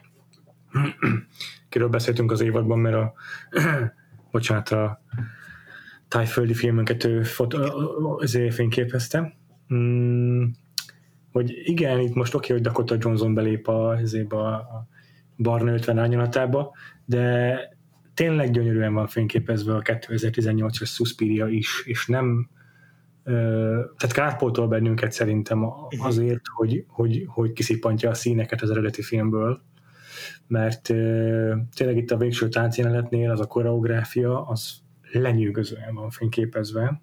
Az embereknek ott a, pozitúrája, amiben csavarják magukat, az, az egyszerűen fantasztikus, ahogy kinéz, a, ahogyan a szimmetriával játszik. Aztán igazából az a set piece, amikor a nagy koreográfiát előadják, a folkot, vagy nem tudom milyen neve a táncnak, amit előadnak, ott is igazából az a díszlet, az a terem az nagyon szuper, ott, ahol a különböző geometriai vonalakból azért csak-csak kirajzolódik valahogy egy-egy pentagramma, uh-huh. meg, meg, a, meg ott is a koreográfiát gyönyörűen fo- fo- fotózza a Szajambumuk Diprom. Tehát igazából ügyesen, vagy annak ellenére szép ez a film, hogy mennyire szintelen, vagy hogy mondjam. Igen, és, és, és azért tehát így, azzal is tud hatást teremteni, hogy a végén behozza a vöröst. És akkor már ilyen, akkor már Ó, ilyen, igen. fullosan. Tehát addig tényleg csak a Dakota Johnson haja az, ami egyedül így kiemelkedik egy picit ebből a monokromból, de úgy építi föl az egész filmet, hogy a végén annak sokkal nagyobb hatása van, mint hogyha a film elejétől fogva ilyen élénk palettát használt volna. Tehát szerintem ez a megközelítés is tudott működni. Na és akkor a vörösről, mert a, te, a teóriámról egy picit. Hajrá, akartam is kérni. Ha, ha kíváncsiak vagytok Abszolút. rá. Hogy ne lennénk. Mert, mert hogy a vörös szín szerintem nagyon fontos szerepet játszik a Suzy-nak a karakter fejlődésében.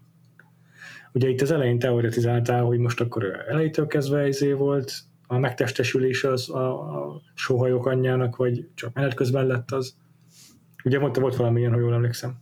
Mm, lehet, hogy nem, de gondolkoztam ezen amúgy, úgyhogy igen.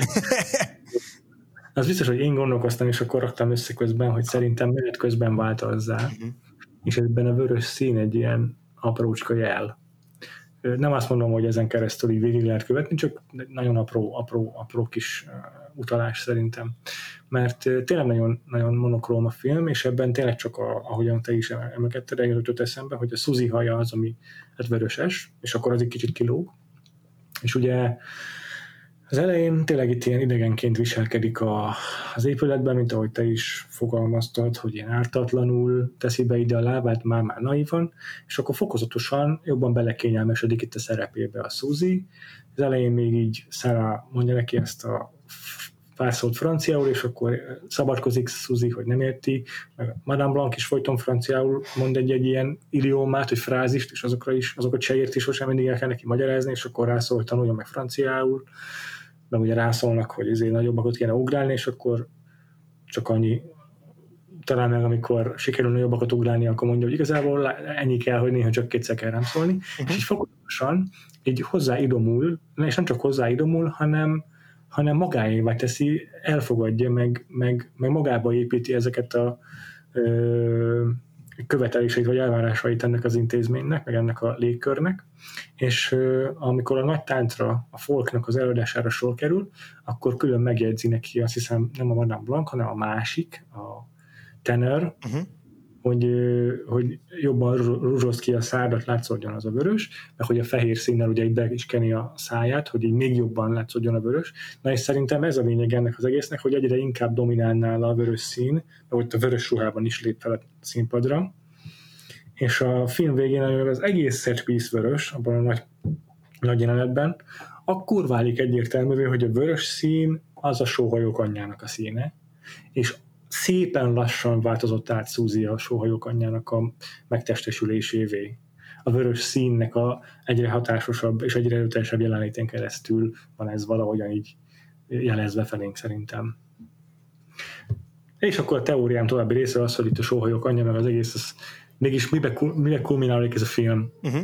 És arra jutottam, hogy, hogy itt a, ez a, igen, szerintem tök szépen mondtad, hogy a boszorkány rend az a világháborúra válaszként jött létre, annak köszönhetően, vagy abból kifolyólag, hogy hát a nők itt összezártak, egymásra kellett, egymásra voltak utalva, és egymásnak nyújtottak menedéket ebben az intézményben. És hú, most nem is emlékszem, hogy melyik filmben a kettő közül, de szerintem az elsőben hangzik el az egyébként, hogy majdnem bezárták az intézményt, csak akkor jött a, a Madame Blanc, uh-huh. De mindegy, a lényeg az, hogy, hogy, hogy volt egy ilyen, egy ilyen ellenérzés ott az iskola iránt a társadalom részéről korábban, és akkor Lényeg, hogy arra akarom ezt kivezetni, hogy kialakult itt az intézmény, annak köszönhetően, hogy a nők egymásra voltak utalva, de tényleg, tényleg elkezdődtek itt a problémák, és egy ilyen széthúzás a, a tagok között, ugye Madame Blanc, meg a Tanner is kicsit más-más állásponton van, és Madame Blanc az konkrétan egy ilyen hatalmi viszályt folytat a Helena Markosszal, és ez abból fakad, hogy a film során látjuk, ahogyan a rendnek a tagjai, sőt egész konkrétan a Madame Blanc párti tagjai, azok hogyan bánnak a férfiakkal. Ez végig egy fontos motivuma, nem csak ennek a filmnek, hanem az eredetének is. Az eredeti filmben még vannak férfi tagjai a tánciskolának, de mindegyik egy ilyen teljesen emaszkulált férfi, semmi, semmi férfi sem nincs bennük. Teljesen el van véve az ön, önállóságuk. Ebben a filmben viszont már abszolút nincs is férfi az intézményben, és ha megjelenik egy férfi, akkor azt azonnal kicsinálják, és, és gyakorlatilag lelkileg izé, vagy pszichésen kiherélik azzal, hogy így elveszik az összes létező férfiasságokat, lecsupaszítják őket, játszanak a pöcsükkel, meg ilyenek. És, és ez a lényeg, hogy az, hogy ezek a nők eredetileg összefogtak a, azért, hogy magukat megvédjék a, a náci Németország meg a kommunista diktatúra ellen, ezek a nők elkezdték, elkezdtek bosszút állni a férfiakon. És kialakul egy ilyen, egy ilyen reakcionista viselkedés bennük, és lehet, hogy ezzel van összefüggésben egyébként a Bader-Meinhof csoportnak is a behozatala, ami egy terrorszervezet, egy kommunista terrorszervezet. Ugye a kommunizmus igazából egy ilyen nagyon egyenrangúságról, meg a, a, a, a az empátiáról szóló intézmény kéne, hogy legyen, de is egy terrorszervezetben jelenik meg itt a film során, és szerintem ez itt lehet, hogy egy ilyen párhuzam a Meinhoffal, az Ulrike Meinhoffal, hogy, hogy bosszúban, meg gyilkolásban ö, ö, fejezi ki végül magát, és a lényeg, amire ki akarok lyukadni, az az, hogy a Blank féle frakció az már tényleg férfi ellenes, és, a, és teljesen elveszítette ezzel a, az eredeti kitűzéseit, célkötőzéseit a boszorkányrend, és amikor megtestesül a sohajok anyja, akkor az arról szól, hogy helyre kell állítani a, a régi rendet. Van is egy ilyen aprócska kis előreutálás a film legelején, azt hiszem, hogy a pszichológusnál van, de abszolút nem emlékszem, hogy a flashbackben látjuk, csak a film legelején van egy ilyen kis ilyen hímzés, valamelyik, egy ilyen szöveg van kihímezve, és akkor azt, de egy darabig rá fókuszál a kamera, az a szöveg, hogy az anya az a nő, aki bárkinek a helyét átveheti, de az övét senki. És ugye itt ez később egyértelművé válik, hogy a sóhajok anyja az eléggé ezt a filozófiát vallja, hiszen az ő helyét nem veheti el senki. Viszont viszont ő meg visszaveszi szépen a saját pozícióját. És a sohajok anyja úgy veszi vissza a helyét, hogy kivégzi az ellene, vagy azokat, akik igazából a bosszú pártiak, és amikor sohajok anyja már Szozi testében meglátogatja a pszichológust, a Kempert, vagy hogy hívják, akkor ő elmondja neki, hogy a felesége az nem volt egyedül, nők voltak vele, akik támogatták őt. És, és ez fogalmazza meg az ő eredeti iskola alapítói filozófiáját, hogy a nők azért fognak össze, hogy egymást támogassák. Mm, egyébként ja. nem tudom, lehet, hogy csak véletlenül mondtad másképp, de hogy amúgy a Blank volt a enyhébbik fél. Igen. Tehát a Marco Széké volt a radikálisabb. De hülye vagyok tényleg. Jó, csak azért, Igen. mert hogy mondom, hogy akkor ezt tisztázzuk, mert egyébként ezen én is gondolkodtam, meg a vörös színen én is agyaltam egy kicsit, és lehet, hogy egy teljesen hülye elmélet lesz, mert egyébként, tehát, hogy sehol nem láttam erre, nem tudom, megerősítést pedig kerestem, hogy nekem inkább az volt, hogy a, a vörös színes építkezés, amit mondtál, az abszolút megvolt. Tehát mondjuk, amikor először megérkezett, akkor ilyen éppen, hogy csak mondjuk leveszi magáról mondjuk a szürke melegítő felsőt, és alatta már még nem vörös, de egy ilyen bordós táncdressz van, és akkor ugye, amikor ezt a hálószerű dolgot fölveszik, előadják, akkor az már egy sokkal vörösebb szín. Tehát, hogy ennek az élénksége is elkezd fokozódni. Én viszont arra gondoltam, hogy mi van akkor, hogyha egyébként végig a Blank volt a sóhajok anyja, csak utána átszállt ez a szerep a Szuzira, miután őt megölték. Mert hogy ő is egy olyan baromira élénkvörös ruhát visel, és ugye a Szuzinál is vannak ilyen flashbackek, hogy gyerekkorát, hogy Berlinbe kell jönni, mikor megérkezik, akkor a Blank már így nézi a üvegen keresztül, pedig még egy szót nem beszélt vele, tehát mint hogyha egy ilyen kiválasztottam volna a világon, egy világ egy pontjáról az utódomat, akit ide hívok, mert tudom azt is előre, hogy velem mi fog történni. És hogy majd akkor neki kell továbbvinni, nem tudom, azt a örökséget, amit én képviselek itt. Én, én nem Lehet, hiszem, hogy farfetched, mondom. Ö, igen, azt a szín miatt értem, meg a, meg a, a stafétaátadás is valamennyire, tehát hogy a Blanknál érződik egy idő után, hogy ő tényleg ilyen mentorként a szárnyai alá veszi a, a, a Szuzit, és nem is igazán akarja, hogy, hogy ténylegesen bántódásra essen, de én, én valahogy úgy, úgy érzem, hogy így ekkor, amikor játszódik a film 1977-ben, vagy, vala, vagy 78-ban, 77-ben, hogy eddigra ebben a, ebben a boszorkány közösségben már gyakorlatilag mindenki megfelelkezett arról, hogy ez a sóhajok anyja ez így létezett. Mint hogyha ez egy ilyen, olyan istenség lenne, akit annak idején még mondjuk közelről is tiszteltek, vagy ilyesmi, de hogy olyan régóta nem jelent meg, nem foglalkozik vele senki, és akkor ezt kicsit ugye el is felejtették, hogy ez úgy, ez úgy létezik, mert teljesen lesokkolja őket, amikor amikor a, amikor a végén bejelenti, hogy, hogy ez ő, és hogy mint hogyha már ez, ez, ez tényleg egy ilyen távoli dolog lenne, és ők meg bele vannak merülve az ő saját belharcaikba, és hogy azon hmm. belül, tehát hogy mind a kettőknek vannak képességek, mert látjuk, ahogy a Madame Blanc mindig így erőt tölt bele a, a, a Suzinak a testrészeibe egy-egy ilyen táncpróba előtt, tehát hogy ugye nem tudom, feltápolja, hogy így erősebb, meg ügyesebb legyen. Tehát, hogy vannak ilyen spe- speckó képességei neki is, meg nyilván vagy gondolom a Márkosznak is, de hogy, de hogy alapvetően ők már, ők ilyen idézőben alacsonyabb rendű, nem tudom, boszorkányai ennek a rendnek, és hogy, és hogy ez a döbbenet, amikor megérkezik ez a, ez a felsőbb hatalom, akire már nem, talán nem is emlékeznek, vagy nem is számítottak volna, hogy ő így megérkezhet egyáltalán közéjük. Szóval, szóval én inkább valami ilyesmit érzek, kevésbé az, hogy a, hogy a Blankban rejlett volna ez a, ez a, ez a plusz. Ja. Szerintem itt, a, amit én olvastam a Blankban, az az, hogy felébred benne a Suzy által az anyai ösztön, ami pont a Suspiriorumnak, tehát a, a sovajok anyjának a, az eredeti hát, motivációja, vagy legalábbis erénye, és és ez segít neki visszatérni a helyes pályára a film végére, de addigra már ugye Marcos kivégzi őt. Meg hát ő azon, ő azon fakad ki ott a végén nagyon, hogy gyakorlatilag amit a, amit a Marcos csinál, az, az pont, hogy az ő művészetüket gyilkolja le, hiszen ö, gyakorlatilag felemészti azokat a tehetséget, a tehetségeket, akiket ki kéne nevelniük, csak azért, hogy ő így fiatalabb maradhasson. Tehát, hogy mm. én, én, én ezt is érzem benne, hogy, ő, hogy ő, ő neki van egy ilyen eszméje, vagy egy esztétikája, amit képviselni akar ezzel a tánciskolával, meg ezzel a rendel, és hogy ő, és hogy ő ebben látja a rendnek a jövőjét, hogy itt valami kifinomultat létrehozni közösen, míg a Márkosz már csak a saját hatalmának a biztosításával és, és visszarendezésével van elfoglalva, és akkor jön a, jön a, a, a, a Suspiriorum, aki, aki meg nem ezekkel foglalkozik, hanem azzal, hogy azok az áldozatok, akik ennek a beharcnak a hálójába gabajodtak, azok felszabaduljanak. És ugye az a, az a, a kivégzések mellett az a másik része, hogy, hogy felkínálja a lehetőséget a, a, meg, meg összeroncsolt és kiszipolyozott egykori társainak, hogy, hogy ők a halált válasszák. Tehát, hogy egy ilyen kegyes, kegyes halált ö, bocsát királyuk.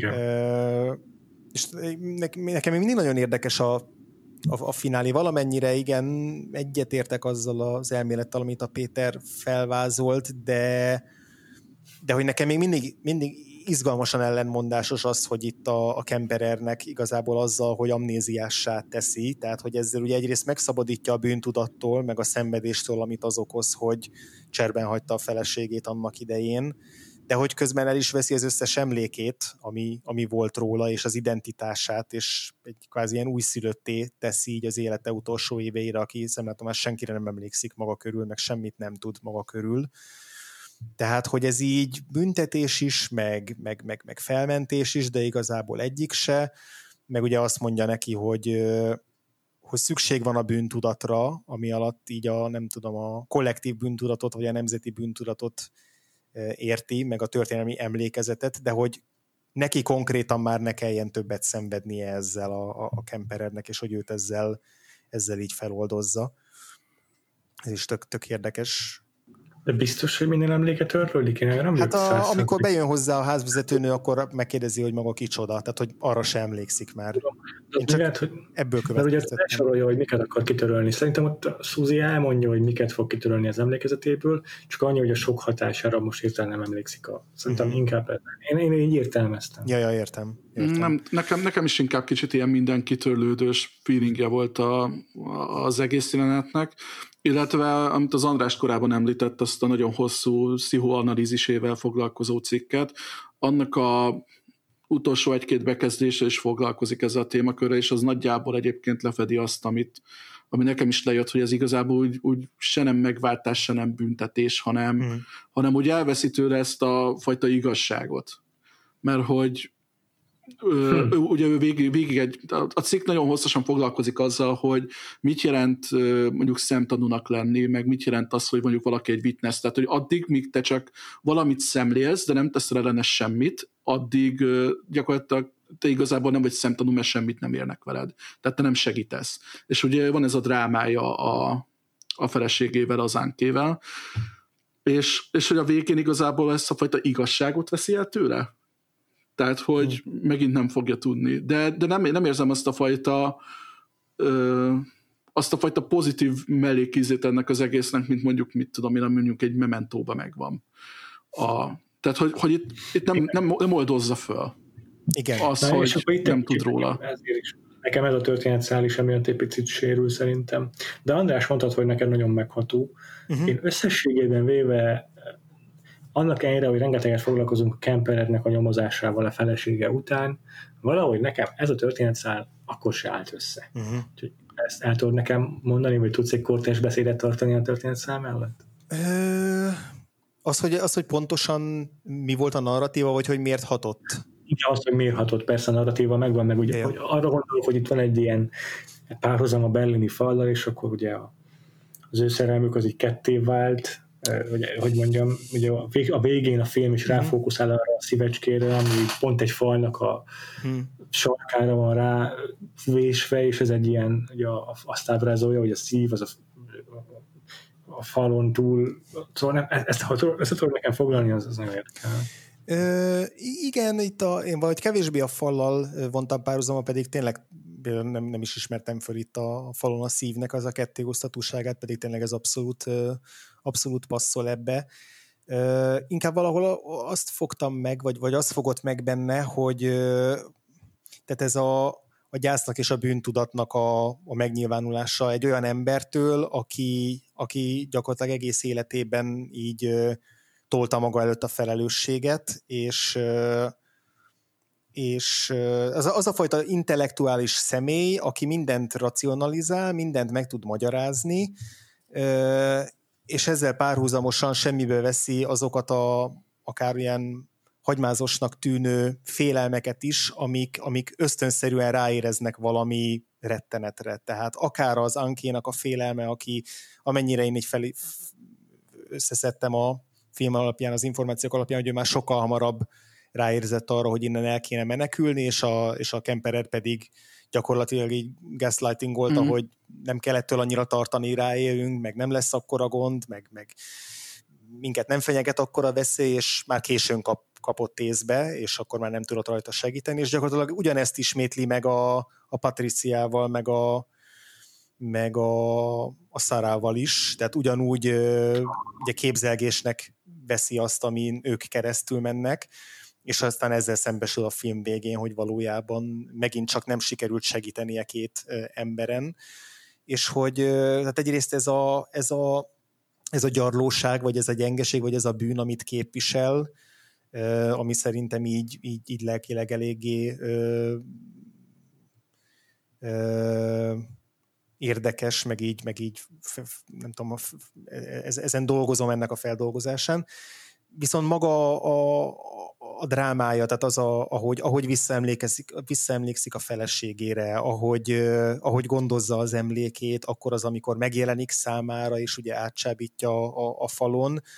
Tehát valahogy nekem a, a, a személyes drámája az, hogy tisztában van a saját kudarcával, és annak a bizonytalanságával, hogy mi, tört, mi, lehetett a fel, mi történt a feleségével, és ezzel a, ezzel a bizonytalansággal, vegyes bűntudattal kell együtt élnie, nem tudom, ez így önmagában nekem, nekem hatott, és film közben gondolkoztam azon, hogy vajon mennyi szerepe lehet itt a Tom York zenéjének, mert hogy azoknak a pillanatokban, amikor az ő ilyen csendes, visszafogott drámáit, sétáit látjuk, akkor mindig ilyen nagyon-nagyon szép és nagyon lírai tételek csendülnek fel a, a filmzenében, és az így, nem tudom, önmagában ez a havastáj, ennek a puhasága, ennek a szomorúsága, a vesztesége, ami, ami így megtestesül a Kemperer karakterében, egy, egy ilyen egy életnek a kudarca gyakorlatilag, és aztán a, annak a, a, a feloldozásnak az a része, amikor azzal ad neki megkönnyebbülést valahol, vagy hát nem megkönnyebbülést, de, amikor azt mondja neki a, a, a Suzy, hogy, hogy a feleséged nem volt egyedül az utolsó pillanataiban, és, és egy olyan emlékképre gondolt a halálában, ami egy, az, az első találkozásuk, vagy amikor először fogták meg egymás kezét, és egy ilyen szép pillanat, és hogy ez lehet, hogy még csak jobban megforgatja benne a tört a bűntudatában, de hogy, de hogy ezzel nem tudom, nekem ez az egész kép, ez, ez, ez vagy ez az egész személyes dráma és, és múlt kép, amit így felidéz, az, az nagyon rám nagy hatással volt. Kicsit hasonló nekem ez, mint a hideg napokban a Latinovics karakterének és az ő feles, feleségének a, a drámája, ami abban a filmben is a legnagyobb, egyik, egyik legnagyobb hatással volt rám, és ugye az a film is így a felelősséggel, meg a bűntudattal foglalkozik. Sok Háború utáni igen, igen, igen, igen. Szóval nem tudom, lehet, hogy ez nekem egy ilyen becsípődés is valamennyire, hogy ezek iránt valahogy fogékonyabb vagyok, és így jobban tudnak hatni rám. Értelek, ez tök jó.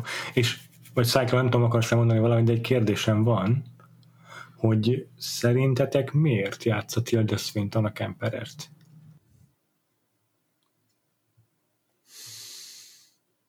Hmm. Ez csak egy gimmick? Nem, nem, nem hiszem, hogy csak egy gimmick, hanem mert olyan szempontból lehet, hogy az, hogy ugye ezáltal tényleg nincsen férfi színésze a sorozatnak, vagy sorozatnak, Igen. filmnek. Maximum az a kettő darab rendőr, akik egy epizód szerepre beugranak körülbelül. És nem tudom, emellett, emellett szerintem van benne egy érdekes, az meg kicsit szerintem ez kapcsolódik ahhoz is, amit az András mondott, tehát hogy ez a, nekem is, nekem is nagyon hatásos volt az egész Klemperer szár, meg egyébként talán a táncjeleneten túl a kedvenc képem az a végén, amikor már jelenbe talán a házon megmutatják a, a, a szívet újra, az, az, az egy annyira teli találat zárókép, hogy az, az, az engem levett a lábamról. Nem tudom, szerintem ez a fajta mint hogyha most ez lehet, hogy belemagyarázás, mint hogyha mondjuk most ért volna el abba nem tudom, a fázisba, hogy ha későn is, de elkezdi, elkezd szembenézni a dolgokkal. És a film kritikája szerint ugye ez, ez, ez egyfajta, inkább egy ilyen női szempont, amit úgymond férfiként nem tett meg. Tehát mondom, ez is elég long shot, de hogyha valamit nagyon így ki kéne találnom, hogy, hogy tematikailag még ennek mi értelme volt, akkor leginkább ezt tudnám mondani. Tehát, hogy ugye a lelkismeretet, meg, a, meg, meg az ilyen erkölcsi kötelesség, ami, hogyha későn is, de föllángol benne, akkor a film tematikájához ez itt jobban illik. Ez nekem, ez nekem működik. Én, én csak azzal magyaráztam meg egyébként magamnak, hogy igen, amit először feltételeztél, hogy itt nincsen igazán férfi színész a filmnek, de ezt azzal egészíteném ki, hogy ez, szintén nem csak gimmick, hanem eléggé emaszkulálja ezt a Kemperet, vagy Klemperrel, most nem emlékszem a nevére, mm. azzal, hogy egy nő játsza, mert végül is, hogyha egy, egy, egy filmnek van egy férfi szereplő, aki nyomoz, akkor arról azt fog gondolni, hogy ez egy ilyen asszertív csávó, aki megoldja a dolgokat. Tehez képest a, ez a pszichológus, ez egy tényleg egy, egy, egy a Timothy fickó, igazából kiveszi belőle azt, amit úgy férfias értéknek gondolnál, az, azáltal, hogy Tilda Swintonnal játszhatja el szerintem. Ugyanakkor viszont érdekes, mert a Blanknak meg van valami nem tudom, egy, egy olyan erős tartás, amit nem mondom, hogy férfias, de a Kemperertől férfiasabb, akkor inkább így fogalmazom. Ha? Tehát, hogy, hogy, hogy van, van, van egy ilyen fajta, nem tudom, egy ilyen eltolódás az egészben. És, Ezt ezen anya, anyai kvalitásnak érzem egyébként. Igen, az is. De mindenféleképpen egy, egyfajta talpra esettség vagy proaktivitás szemben azzal, amit a Klemperer képvisel sokáig. De, de pont, nem tudom, szerintem pont emiatt működik jó, hogy ő egy ilyen, egy ilyen nagyon, nagyon megtört karakter, aki, aki van, van benne abban valami iszonyú szomorú, hogy késve jössz rá dolgokra, és igazából már uh-huh. nem mhm. tudsz visszafordítani ö, dolgokat. Tehát, igen, hogy, és hogy ráadásul utána ugyanazokat a hibákat követed el újra meg újra, és igen, gyakorlatilag igen. ezzel szembesülsz a végén. És hogy emiatt hallok egy nagyon picit arra, hogy lehet, hogy, hogy egyfajta pozitív feloldozás mégis az, hogyha minden gondolatot elvesznek tőle. Mert lehet, hogyha most mondjuk, mit tudom én, amit a feleségéről megtudott, vagy amit kiderített, vagy amivel szembenéz, az most működik is nála, de lehet, hogy a élete hátra lévő pár évébe, vagy nem tudom, már nagyon-nagyon idős volt ugye a történet végén, hogy egy tipikusan egy olyan karakter volt lefestve, aki hajlamos arra, hogy ugyanebbe a lúpokba, meg ugyanebbe a hibákba visszaessen. Tehát mm. ha nagyon-nagyon mindenféleképpen el kéne döntenem, hogy sarkosan ez vagy az, akkor inkább egyfajta pozitivitás felé hajlok. Mert mm. hogy mhm. megfosztja annak a lehetőségétől is, hogy újra hibát kövessen el. Ja. És az ugye megvan, hogy kijátszotta a feleségét abban a jelenésben, amikor mm. megjelenik nála. Igen. Nem, ki? Jessica Harper. Nem áll tényleg? Aha. Ez király. Az, ez volt az ő kameója. Ez jó. Hát ez nagyon jó. A, mint a múlt kísértete. A, ezért olvastam csak, hogy az eredeti filmben, aki játszotta Madame Blanc, az egy híresebb színésznő. Még ő annyira ö, nagy nevű, hogy így a néma filmekből sikerült túlélnie és átlépni a hangos filmek világába, és óriási karriert befutnia a hangos filmben is. Ez a Joan Bennett nevű színésznő volt, mm. és játszott például a Fritz Lang egyik filmjében, a Nő az ablak mögött, ez a Woman in the Window magyarul, vagy angolul, bocsánat, illetve a, van az a tévésorozat, ami nálunk szinte nem annyira ismert, ez a Dark Shadows, amiből a Burton csinált filmet Johnny depp pár éve, annak is ő volt az egyik főszereplője és állandó szereplője, tehát így ő minden túlélt volt a néma filmben, volt a hangos filmben sztár, tévésztár éveken át, és, és, és akkor még itt eljátszotta utolsó szerepeként, illetve utolsó szerepeként a Madame Blanc. Hmm. Van egy pár párhuzam, amit szerintem azért emeljünk ki két filmmel kapcsolatban. Mit szóltok? Mond.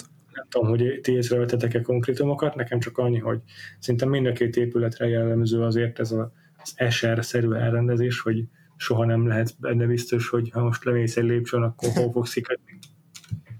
A tükrök meg üvegek szerintem mind a két filmben azért hangsúlyosak. Aztán ugye van ez a, ez a nyomozós szál, amikor elkezdi a szára számolni a lépteket, ez mind a kettőben benne, benne volt. Akkor a Helena Marcos máshogyan ugyan, de mind a két filmben egy ilyen ősöregvénység, ez, az, egy ugyan, az végig is ugyanaz. És hát ugye a férfiakkal való viszonya a filmnek az nagyon hasonló, csak azt beszéltük, hogy szerintünk a az új Suspiria ebben azért kidolgozottabb, alaposabb. Mm. Ezeket írtam csupán fel. Igen. Az is, az is jó, meg így érdekes, hogy egyik film se próbálkozik szerelmi szállal a főszereplőnek. Tehát ugye a, a 77-es filmben van egy izé, jóképű srác, aki, akivel úgy szemeznek, és akkor a többiek mondják neki, hogy na, tetszel neki, de aztán a világon semmi nem történik abból, meg uh-huh. semmi nem, nem bomlik ki abból. Szerintem nem is látjuk aztán azt a srácot később soha a végjáték során se. Ja, a, az, az új filmből meg ez, meg ez, meg ez végképp maximálisan hiányzik, ott sokkal inkább a női barátságra és, a, és az ő az ő viszonyaikra helyeződik a hangsúly ott a balettiskolán belül, ott a, Szarával való barátságánál. Igen. Meg az eredeti filmben is. A, nem tudom, ilyen, ilyen párhuzam, hogyha még mondtatok ilyen motivumokat, ami nekem így feltűnt, lehet, hogy nem tudatos, de a, az eredetiben is van ugye ez a felnyitott melkasos ilyen szívbedőfős jelenet, ami egy ilyen elég ilyen, ilyen ikonikus dolog, hogy ott, ott ment a leg, egyik legnagyobb túlzásba ugye a 77-es film, és itt a végén, mikor így uh, fölnyitja a melkasát a Dakota Johnson, akkor abból, majd hogy nem az van, hogy ez a föloldozás, ez a szeretet árad belőle, tehát ez a, ezt a felnyitott uh-huh. melkasos szíves dolgot, ez teljesen a 180 fokkal megfordítja az új feldolgozás. Ez nagyon jó. Igen, igen.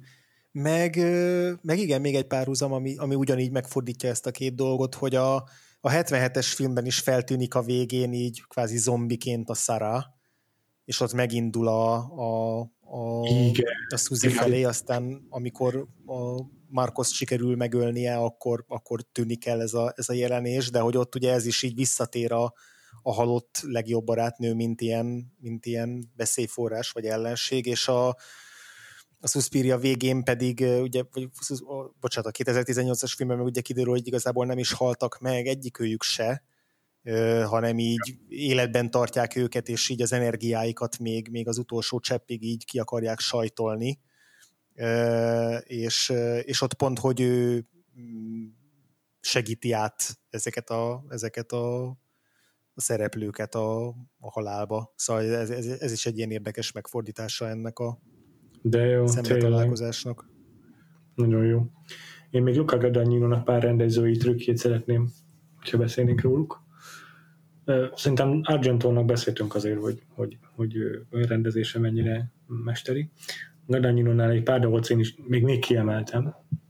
Az egyik az, ez persze a vágón is múlott, és ha emlékeztek, akkor én a, az Oscaromat azt hiszem a vágójának adtam annak idején. Mm. Nagyon sok az olyan cross-cutting a filmben, amikor mm, tehát a, a, a tánc jelenet közben valakit kínoznak, vagy a tánc által kínozódik valaki, ezek rohadt jól vannak megvágva. Uh-huh. De nagyon bírom azt a merészséget ebben a filmben, amikor úgy vág jelenetek között, hogy ez az elalakú vágásnak hívott dolog, mikor a hangsávot még nem vágja el, vagy már korábban elvágja, de a képet még nem. És általában ez úgy szokott kinézni, hogy két szó, három szó elhangzik, és akkor már vág, vág a kép is arra a párbeszédre, ami már, kezd, már hallunk a előző jelenet végén. Na itt két mondatot simán végigmond Tilda Swinton, mire a képet is átvágjuk őre. Tehát én nagyon durván kitartja ezeket a hangsávokat. Hosszasan nem vág át a képre. Tök bátor szerintem. Nagyon bírom ezt a fajta ilyen merész dolgokat. Meg a kamerakezelés, amit még mindenképp ki akarok emelni, mert annyira retro tud lenni néha, hogy így izgatottan rázumol Dakota Johnson arcára, meg uh, Tilda Swinton arcára, amikor megérez valamit, hogy megérkezett az épületbe Dakota Johnson, meg ilyenek, ezek annyira viccesen retrónak hatnak, amikor így rángatva a kamerát zoomol. Nagyon bírtam. Nem tudom, nekem ezek igen tökre tetszenek, meg néha vannak olyan jelentek, hogy úgy zoomol rá valamire, úgyhogy az, azelőtt végig csak mondjuk egy totálba vesz mondjuk egy jelenetet, hogy mint hogyha azt érezni, mint hogyha most megszállta volna egy szellem a kamerát, tehát hogy egy ilyen nagyon-nagyon gyorsan így, így, így oda repül ilyen kis részletekre, de vágás nélkül. De ez pont azt hiszem, amikor Suzy megérkezik, akkor van kettő-három talán ilyen jelenet. A vágáshoz egy Igen, hatalmas plusz egy, amit mondtam mert hogy szerintem az elmúlt pár évben nekem az egyik legnagyobb fájdalma, hogy mi csak azt hiszem nem is jelölték a vágóját. Tehát nem csak nem kapta ja, meg, de hogy valami eszmetlen jól meg van vágva, tehát már csak a táncjelentől magában is megérne egy, egy, egy ilyen díjat, de hát meg a táncjelent, ahogy egyébként fotózva van, hogy hogy mondtad a kameramozgásokat, a táncjelentnél imádom azt, hogy nagyon sokszor, hogy amerre mondjuk így egy ilyen szélesebb vagy egy erélyesebb mozdulat mondjuk így ki van csapva, azt követi a kamera. Tehát, hogy ez majdnem ilyen, van, van benne egy ilyen videóklipszerű dolog. Tehát, hogy nagyon sokszor mondjuk úgy vág át, úgy vág át mondjuk egy következő jelenetbe, tehát mondjuk mikor van ez, a, ez az olgás dolog, hogy mondjuk mikor hirtelen mondjuk így jobbra ki, ki, ki, kicsapja a kezét mondjuk a Dakota Johnson táncoláskor, akkor a kamera is elmegy jobbra, és a, a folytatása gyakorlatilag a felvételnek, mert az olgánál látszódik. És akkor emiatt van egy ilyen fajta, nagyon ilyen, nem tudom, fizikális, majdnem ilyen harcszerű dolognak tűnik az egész tánc, tehát hogy egyáltalán nem ez a nagyon finomkodós balettes dolog, ami egyébként az eredeti filmben volt, hanem egy ilyen sokkal inkább egy ilyen, nem tudom, modernebb, most morbid összehasonlítás, de hogy nekem kicsit így képzelném, hogyha valaki rendesen végre filmre megcsinálná mondjuk a, az, az, az Avatar The Last Airbender-t, vagy a korát. Tehát a, a, a bending az nekem nagyon hasonlít arra, hogy én elképzelném, mint ahogy itt a tánc gyakorlatilag meg volt jelenítve. Tehát, hogy van benne egy ilyen, nem tudom, van benne egy ilyen spirituális dolog. És hát ezt a filmet semmilyen Oscarra nem jelölték, pedig azért mondjuk egy legjobb maszkmesteri munkát azért csak, csak, csak kellett volna, más nem. Hát igen. Igen, meg hát nem tudom Tilda Swintonnak mit kellett volna még csinálnia, hogy... Legtöbb szerepért járó Oscar. igen, igen. Amúgy még kamerára visszatérve egy pillanatra, én nagyon-nagyon szerettem, és erre most jobban tudtam figyelni, mint első alkalommal a 77-es filmnek a kameramozgásait is. Arról is már említettük, uh-huh. hogy nagyon jók, de hogy, hogy nagyon tudatos ott minden döntés az Argento részéről. Tehát, hogy oké, okay, hogy azt mondtam én is korábban, hogy úgy sok mindent úgy bedobál, és hogy ezeknek úgy nincs sok közük egymáshoz néha, de hogy közben meg a döntései azok, azok nagyon határozottak, és a, a, azt hiszem, hogy Jessica Harper is azt mondta, hogy hogy így színészvezetésben nem sokat foglalkozott velük, de hogy úgy egyébként, egyébként minden tehát ilyen kamera mozgással, meg egyéb kapcsolatban azt úgy érezte, hogy itt egy nagyon átgondolt vízióval érkezett a, a, a díszletbe, és, és nagyon hmm. tudja, hogy mit akar, és hogyan akar filmre vinni. És hogy egy csomó olyan jelenet van a, a filmben, amikor, amikor a kamera megindulása tud egy ilyen para élményt okozni benne. Tehát amikor kimegy mondjuk a folyosóra a, a Suzy, vagy megáll a folyosón, és elindul, és a kamera egy ilyen lélegzetvételnyi szünet után indul csak el utána, vagy, vagy épp, hogy korábban indul el vele, miközben ő még nem mozdult meg, és hogy ezek az ilyen diszonanciák, ezek így nagyon, igen. nagyon hatásosak tudnak lenni, főleg, hogy mindig nagyon ugye lassan, de nagyon tudatosan mozog a kamera, mint hogyha valami így húzná maga felé, Ijesztő és, és minket is a... így húz magával. Aha, ijesztő az is, amikor Suzy meg Sarah úszkálnak, és akkor egy ilyen erkélyről így egyszer csak fogja magát a kamera, és megindul föléjük. Igen. Az is marha jól néz ki, eleve nem is tudom, hogyan csinálták meg pontosan, de, de, de ott is, mintha valakinek a szemszögéből követni őket. Igen, van egy kicsit ilyen, ilyen voyeurista beütés a dolognak, mint hogyha mindig valami, valami kémlelni az, ami történik. Uh-huh. Tehát, tehát mint hogyha a kamera is egy ilyen, ott lévő egy ilyen entitás lenne, nem tudom. De egyébként az, ez egy érdekes dolog, hogy amellett, hogy mondtatok, hogy igazából a régi filmet sérölték egy oszkára, se pedig szerintem azért ott is azért ez díszletbe lehet, hogy ott lett volna mondjuk a jelöltek között. Egy, egy, megnéztem direkt, egyébként egy erős év volt, szóval uh, Anyhol, Star Wars akkor jött ki, tehát hogy azért volt mezőny, de szerintem az ott is befért volna mondjuk ennek egy simán egy Oscar jelölés ilyen technikai fronton. Inkább nekem Csak az az érdekes, hogy a nagyjából abban, nem tudom, hogy két és fél arányban van egy egyetértésünk, hogy akkor az új film volt jobb. Tehát a Péternél talán egy egyenlő volt az Andrásnál, meg nálam, meg inkább az új felé billent a mérleg. Ezt most csak azért megnéztem az értékeléseket is. Metacritic, IMDb, Tomatoes, az, az mindenhol ugyanaz volt az eredmény, hogy a 77-es erősebbre hozták ki. Ami engem meglep. Igen.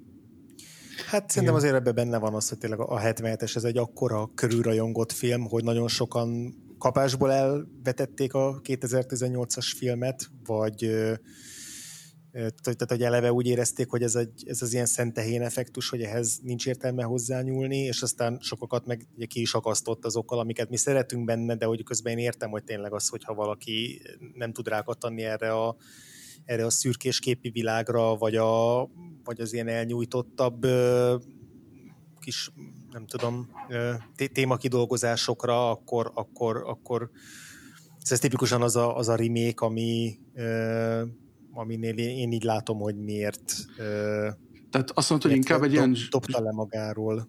Zsigeri elutasítás volt? Mert hogyha hát- most az értékelését ahhoz nézem, hogy ami mostában kijött ilyen sztár horrorfilmek, vagy most de lehet, hogy csak idézőjelbe tesszük, hogy horrorfilmek, hogyha mondjuk a Lighthouse, Hereditary, The Witch, Midsommar, tehát mondjuk így ezeket így ide veszem, hogy szerintem az új Suspiria ezekkel bőven pariban van, és azért lentebb tették. Igen, ez, ez, ez így fura, mert egyrészt igen, szerintem van egy ilyen zsigeri elutasítás is az eredeti rajongóitól, de másrészt van egy, volt egy érzésem szerint egy zsigeri elutasítás olyanoktól, akiknek nem nagyon volt közük az eredeti filmhez, tehát akiknek ez úgy, úgymond egy új azonnali, vagy, vagy els, első élmény volt, és, és az is az is ledobta a, a, a nézőket. Meg Szerintem a... ez a, a témakezelése miatt van, hogy, hogy belekap itt a terroristákba, meg a kommunizmusba, meg a, a nők helyzetébe, egyszerűen túl sokat akar emelni ez a film, és ez sokaknak nem csapódik le egy össze, össze nem, nem csapódik le úgy, hogy ez egy összeálló kép. Szóval kicsit olyan, mint ilyen... hogyha úgy hiányozna a lore hozzá, tehát hogy úgy nem tudom. Nem, nem, túl sokat emel a film, mert hiány, megvan a lore, szerintem az pont egy faszarésze, és azt szerintem nehéz lenne vitatni, hanem hogy, hogy a, hogy itt ugye pont a Midsommar meg, meg ezek a filmek tök jó példák arra, hogy hogyan lehet tematizálni egy horrorfilmet, hogyan lehet valamilyen metaforaként fölfogni, és a Gadanyinó is ezt csinálja, csak egyszerre nyolc metaforát akar fölrajzolni. Igen, ez picit, picit ez ilyen két között a pad alá eső film is, hogy a, nem szeretem ezt a szót, hogy átlagnéző, de mondjuk, mondjuk úgy, hogy átlagnéző számára ez a tipikus ilyen cinemascore F félmény, hogy így mi a fasz volt ez, ez egy, ez egy írtatlan nagy marhasság, dögunalmas, és közben meg ilyen, ilyen komolytalan, és ezt közben komolynak szánták, és, és két óra 40 perc, és megőrültem, legyen már vége. Tehát szerintem volt Igen. egy nagy adag nézői nem, nem erre ültek be a nézők. Azok is, akik az eredeti filmet szerették, és Igen. lettek, és kritikusok, ők is arra ültek be, hogy ez egy látványos, színes, de ugyanakkor meg véres horror lesz, és igen, sokkal igen. kevesebb benne a gór, és azokat meg kitöltik egy öreg embernek a nyomozó igen, igen. És de közben meg, ami tényleg meglepő, hogy, hogy, hogy, hogy kritikailag is egy tök nagy blama lett ez a film, szemben mondjuk egy Lighthouse-al, vagy Midsommarral, vagy Hereditary-vel, ami nézőknél hasonlóan erősen megosztó, és hasonlóan ledobott sok mindenkit, vagy egy Mother akár, de hogy azoknál, ezeknél a filmeknél mindegyiknél én sokkal több ö, lelkes kritikai visszhangot éreztem, mint a Suspirinál, ami ilyen majdnem egyöntetően lehúzták a francba, és, és nagyon kevés az a, az, a, az az elemzés vagy kritika, aki, aki pozitívan értékelte a filmet, és a, a leggyakoribb, amit, amit viszont láttam, az az, hogy ez egy ilyen bullshit film. Tehát, ja. Túl komolyan veszi magát, de közben ezek a, pont amit Péter, te is egy picit így kifogásolsz, az, az, az, azt még inkább ledorongolják, hogy így ez, ez az egész holokauszt téma, meg a történelmi párhuzam, az egy ilyen marhasság, mármint hogy ilyen felszínes, kidolgozatlan marhasság, tehát én ezeket a véleményeket láttam a legtöbbször leírva, hogy egyrészt vérszegény és unalmas is, és hogy közben még ráadásul ilyen nagyon komolyan is veszi magát, és tehát szerintem, szerintem nagyon, nagyon sok oldalról adta magát támadási felületek felé ez a film, azzal, ahogy megközelítette, nem tudom, saját magát. Tehát tényleg nagyon sok oldalról tudom elképzelni azt, vagy tudom beleképzelni magam egy, egy olyan nézői attitűdbe, ami, ami így taszít ennél a filmnél, de, de hát ettől én még nagyon sajnálom, hogy ez ilyen most jutott, mert szerintem is egy szinten van az előbb emlegetett ilyen utóbbi évekbeli horrorfilmekkel. Igen. Na, én mindig, én mondom, nem tudom megmondani, hogy most melyik filmet szeretem jobban igazából, azt tudom elmondani, hogy mindig hangsúlyozom, hogy azokat a filmeket, amiknek ilyen magasak az ambícióik, azokat általában értékelem. Hm. Mert az nagyon magát az ambíciót értékelem. És ez a film is, erre a filmre is igaz ez, igazából, hogy, hogy őszinte legyek, hogy, hogy merész húzásnak vélem, és Kadanyinót meg nagyon ö, tökös rendezőnek gondolom az amiatt, hogy ezt így ö, csinálta meg.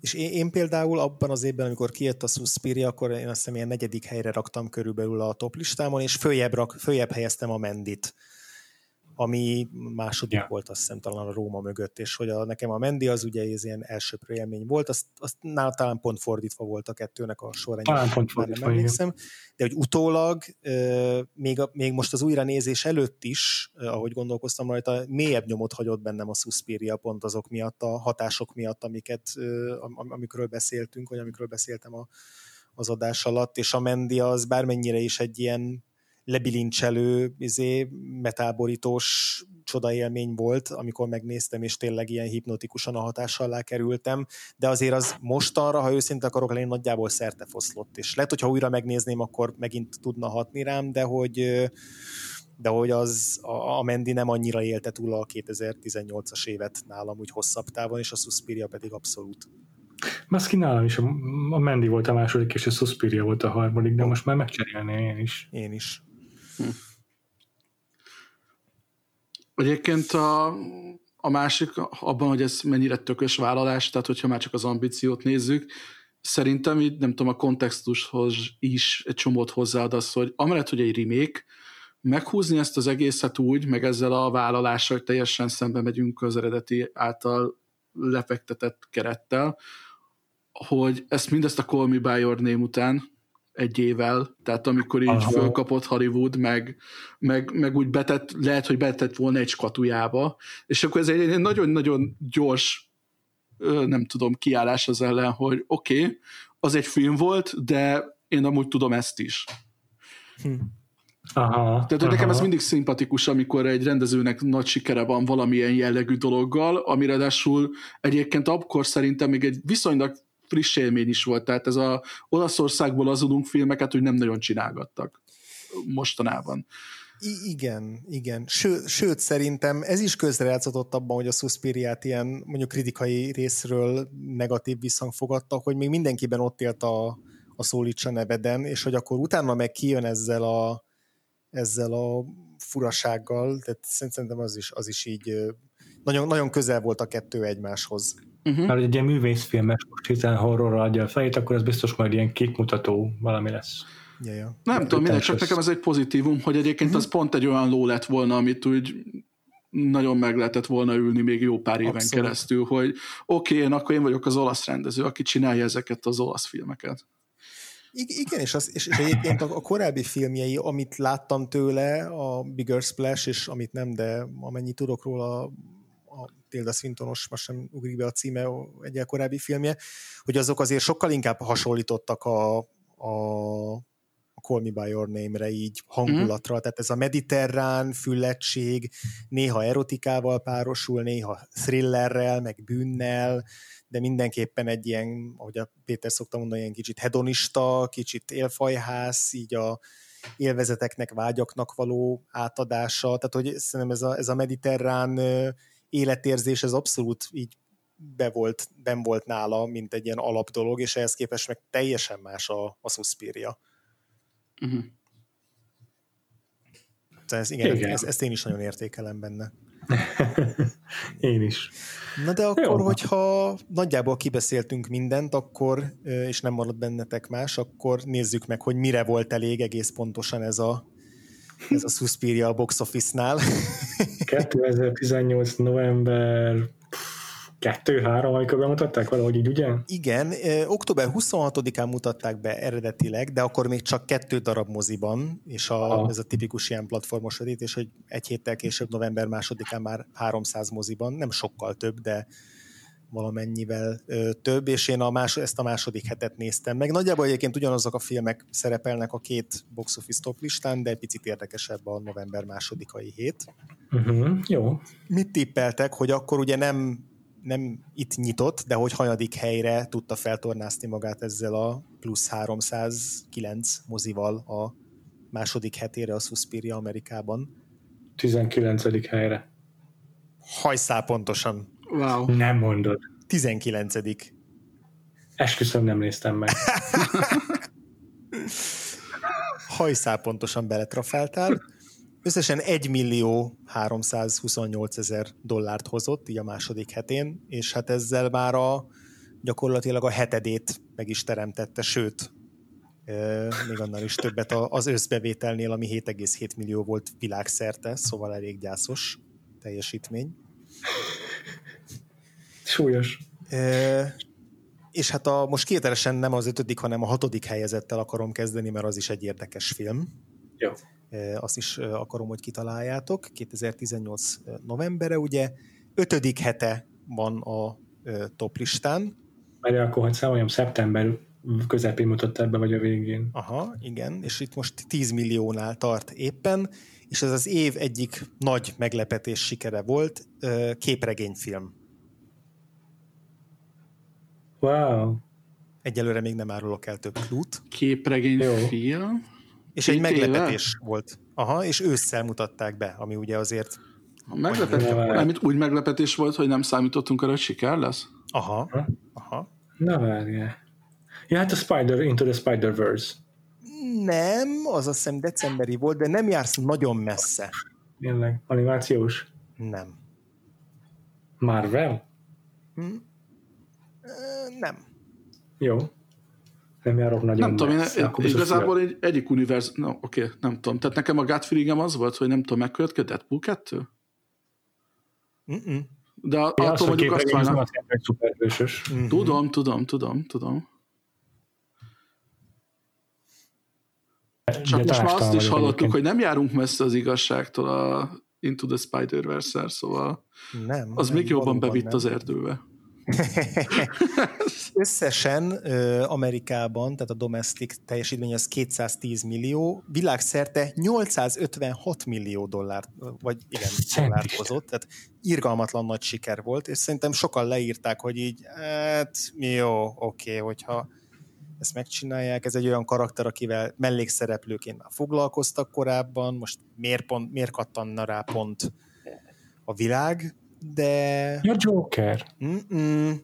Nem, Basszus. de nem, szépen háromszögelitek igazából azzal, hogy Venom? Azaz. Ne. Wow. Ennyi pénzt a Venom. Yep. Úristen, tényleg az Spider-Verse és Villain. De hülye vagyok. Jó, ez, ez, ez tényleg meglep, mert Oké, okay, meg gondoltam, hogy mi volt az a szuperhősös, amitől senki nem várta, hogy jó lesz, de nem tudom, a Venomnál nem, Venomnál nem fordítva volt, tehát az engem vakon még érdekelt, hogy mondom azért a Tom Hardy-t el tudom képzelni egy ilyen szerepbe, hát a gritty lesz, mint a Logan, vagy valami, aztán elkészült. Szerintem arra nem, senki nem számított, hogy ilyen majdnem egy milliárdot fog hozni. Nem, azt nem. Azt, azt biztos. sem. Ja. Hát ez, ez komoly. Ez az Tom Hardy Star Power. Hatodik a, helyen. Nagyon szép. Villain Star Power. Hatodik helyen tart még már, hatodik hete, nagyon, nagyon Jesus. Okay, szép.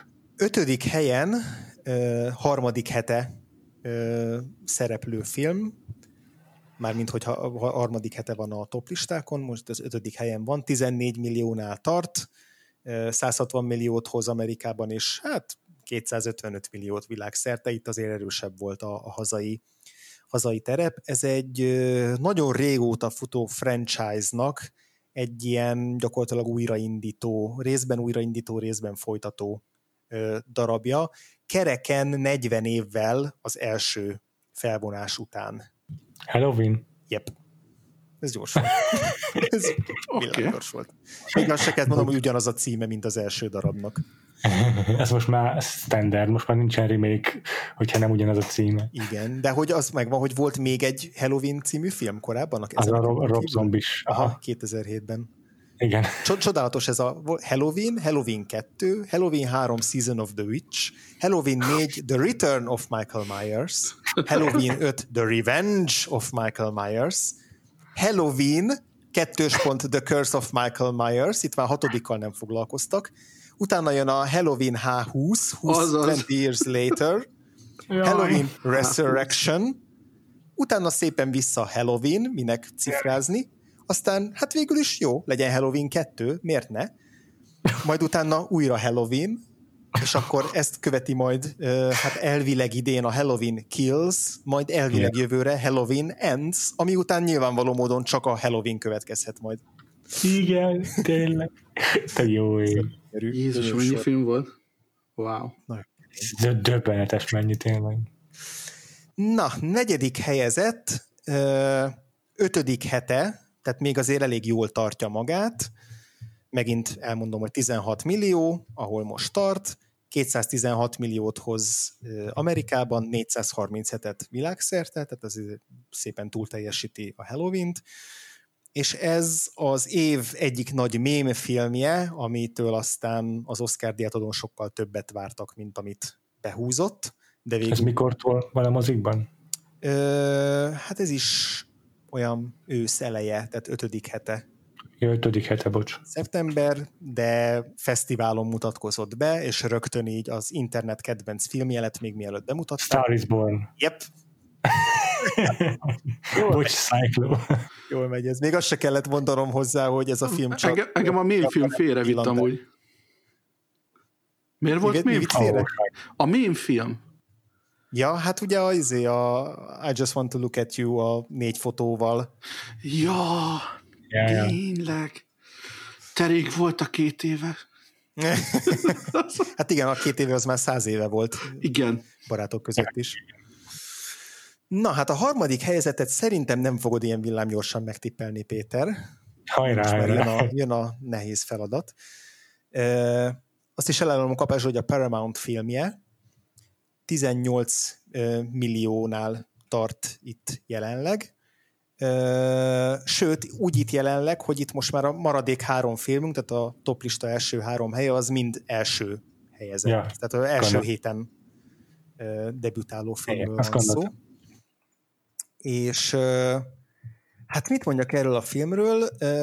Ez, ennek is van egy címegyezése, csak mondjuk nem úgy, mint a Halloween-nel, semmi köze nem volt hozzá a korábbi filmnek. Egy 1994-es Paul Newman filmmel megegyezik a címe, angolul, de nincs semmi köze hozzá. Ez egy, egy olyan rendezőtől van ez a film, aki hát én tévéfilmeket rendez főleg, vagy olyan, olyan jellegű filmeket, de egy, kiépített magának egy ilyen kis birodalmat. Amilyen... Ez a, az istenit neki, a Ryan Murphy? Nem, nem, nem, nem. Ö... Ja, a Kifek Berlanti, ez a, ez a nem. Melegsrác a gimiben. Nem, kicsit más jellegű, más jellegű ez a fickó. Ő nem sorozatokat rendez, hanem filmeket. Kifejezett, ja, bocs. Kifejezetten filmeket készít, viszont gyakorlatilag egy ilyen úgy is hivatkoznak ezekre a filmekre, hogy ez az XY filmjei, és, és hmm. rohadt sikeresek. Az egyik, leg, nem tudom, dúsgazdag csávóról van szó. Szerintem egy ilyen filmet se láttunk, de tudjuk, hogy ki ez, a, ki ez az ember, tehát így ismerjük a, a, a nevét mi is. Elég jól lefed egy bizonyos demográfiának a, a tehát egy bizonyos demográfiának készítő alapvetően filmeket. Kritikailag abszolút nincs jó visszhangja ezeknek a filmeknek. És a szóban forgó, ez egy romantikus komédia, ez a 2018-as filmje, és a főszereplője az egy frissen sztárrá avatott színésznő, aki egy, év, egy évvel korábban egy másik komédiában, egy ilyen raunchy, kicsit obszcén komédiában vitte a prímet, és rögtön így mindenki vele akart dolgozni ezt követően. Ez a Tiffany Head is volt? Aha. És akkor ez a Tyler Perry? Így van! Tyler Nem Perry meg volt, de egy filmet kéne mondanom tőle, hát itt ülnénk akkor sokáig. Én ezt a filmet okay. sem tudom, hogy mi lehet a címe, sajnos. A, tudom, ez a három, amikor három csaj elmegy nem, az az előző film, az a Raunchy, az, amire gondol, hogy azzal futott be a Tiffany Head is szerintem, de ez már az azt követő film. Igen, az a Girls Trip volt a 2017-es, és ez a 2018-as pedig a Nobody's Fool. Wow, szép. ez teljesen, teljesen kimaradt.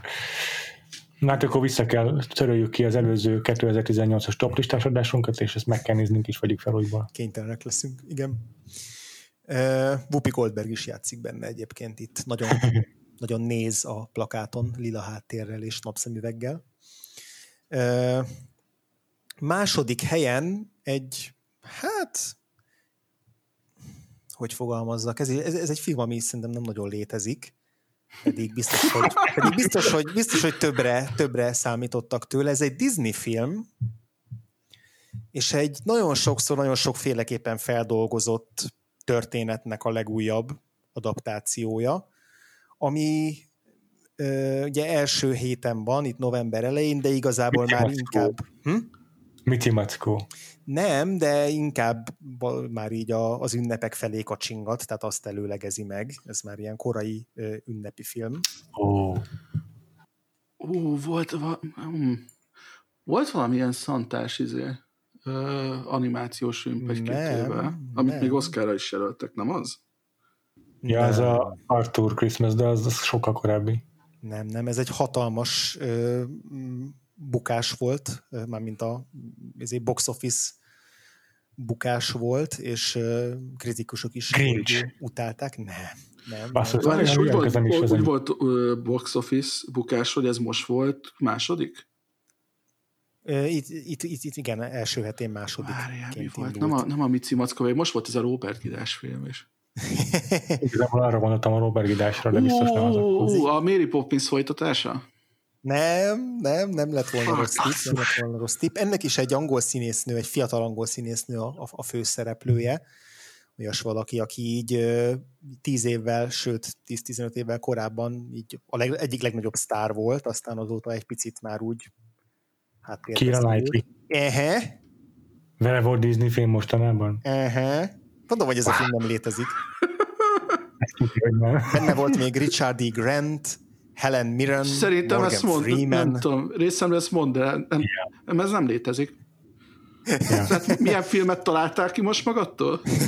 és ez egy élőszereplős film, pedig ennyi erővel simán lehetne valami CGI, vagy animációs, vagy, vagy, vagy bármi hasonló is, de Wow. Tudtam a legalábbis élő szereplős, de ilyen a képek alapján ilyen abszolút, abszolút gics film. Jaj, nem valami diótörös? Ez az! Wow. Diótörő és a négy birodalom. A négy birodalom. Azaz, mind a négy. Egy, kettő, három, négy. Mi? Basszus. Ez, ez, már, ez a film már azelőtt megszűnt létezni, hogy megjelent. Így van. Így van, itt mindenkinek ilyen, ilyen növénysapkái vannak, meg, meg de amúgy az eredeti sztoriban tényleg van valami négy birodalom, ez csak annyira furcsa címadás, hogy Teljesen. Nem, nem tudja hova. Morgan Freemannek szemkötője van, itt, megjegyzem. Itt valakit kirúgtak akkor a marketing csapatból szerintem, hogyha ez, ez ekkorát ja. Ez, ja. igen, igen. Szóval ez itt csak a második helyig jutott, mert hogy első helyen végzett egy olyan film, ami hogyha a Venomra azt mondtuk, hogy az év egyik nem tudom, szuperősös meglepetés sikere, akkor ez a film az év nagybetűs meglepetés sikere, megint csak csomóan szintem leírták, hogy e, jó, majd, majd ez is olyan, hogy egyszer láttuk, aztán annyi, és ehhez képest meghódította a világot. És gyakorlatilag... A nem. Nem, nem, azt szuperhős filmhez nincs köze. Kérlek szépen 50 milliós költségvetésből 900 milliót hozott. Szentég. 69 millióval indított rögtön az első héten, és aztán egyre, egyre többet és egyre kitartóbban ö, hozott és teljesített. Évvégén ott volt a, a top 10-ben. Horror? Nem. Mert hogy november egy. Nem, ez egy ö, már inkább Oscar szezonra pozícionált film, ami gyakorlatilag most így új lökést adott egy bizonyos zsánernek. Nem azt mondom, hogy korábban nem Ez lesz a Bohemian Rhapsody? Ez lesz bizony. Gratulálok. Wow. Ez lesz bizony. A film, amiről mindannyian szeretnénk, ha nem létezne. És sajnos létezik. Úgyhogy ez a, a ha már arról beszéltünk, hogy mi, mi, mi hódította meg a közönséget, és milyen vágás uh, hódította meg az akadémiát, akkor itt egy héten találkozott egymással a 19. helyen a Suspiria, és az első helyen a Bohém Rhapsódia. A, a kihúzott székes jelenet az igen. Szép majd. Jól van. Na, hát akkor köszönjük szépen Cyclónak, hogy velünk volt a kis sóhajtozásaink közepette. Ó, én is köszönöm, szuper volt. Hallgatóink pedig könyörögünk, hogy ne kövezzenek meg bennünket azért, mert egy szenteénhez képest a reméket ennyire éltettük. ja, igen, nyugtasson de benneteket a tudat, hogy a nagy többség az jelenleg nem velünk van. Meg hogy de, de azért szépeket a... mondtunk az eredetiről, és azt tetszett. Egyébként igen. igen. Szerintem is. Igen. Fogjátok arra, hogy amatőrök vagyunk a horrorhoz, és ezen dolgoznunk kell. Pontosan. Apropó, apropó, apropó. indul az őszi horror évadunk, ezt már az András belengedte, de azért ismételjük el. Uh-huh. Ősszel kizárólag horrorfilmekkel fogunk foglalkozni. Csak és kizárólag. Semmi kárpótlás a musicalekért. Van. Föl akarjátok növelni ennek a évnek a, nem tudom, a, a, a hangulatát? Igen, igen, igen. Nagyon tematikus, nagyon tematikus. Én várom. Igen. Igen.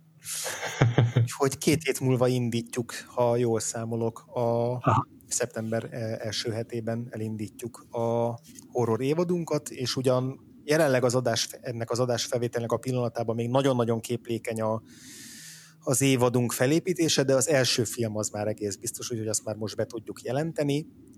A musical évadunkhoz hasonlóan időrendben haladunk, és egy korai 1932-es horrorfilmmel fogunk indítani.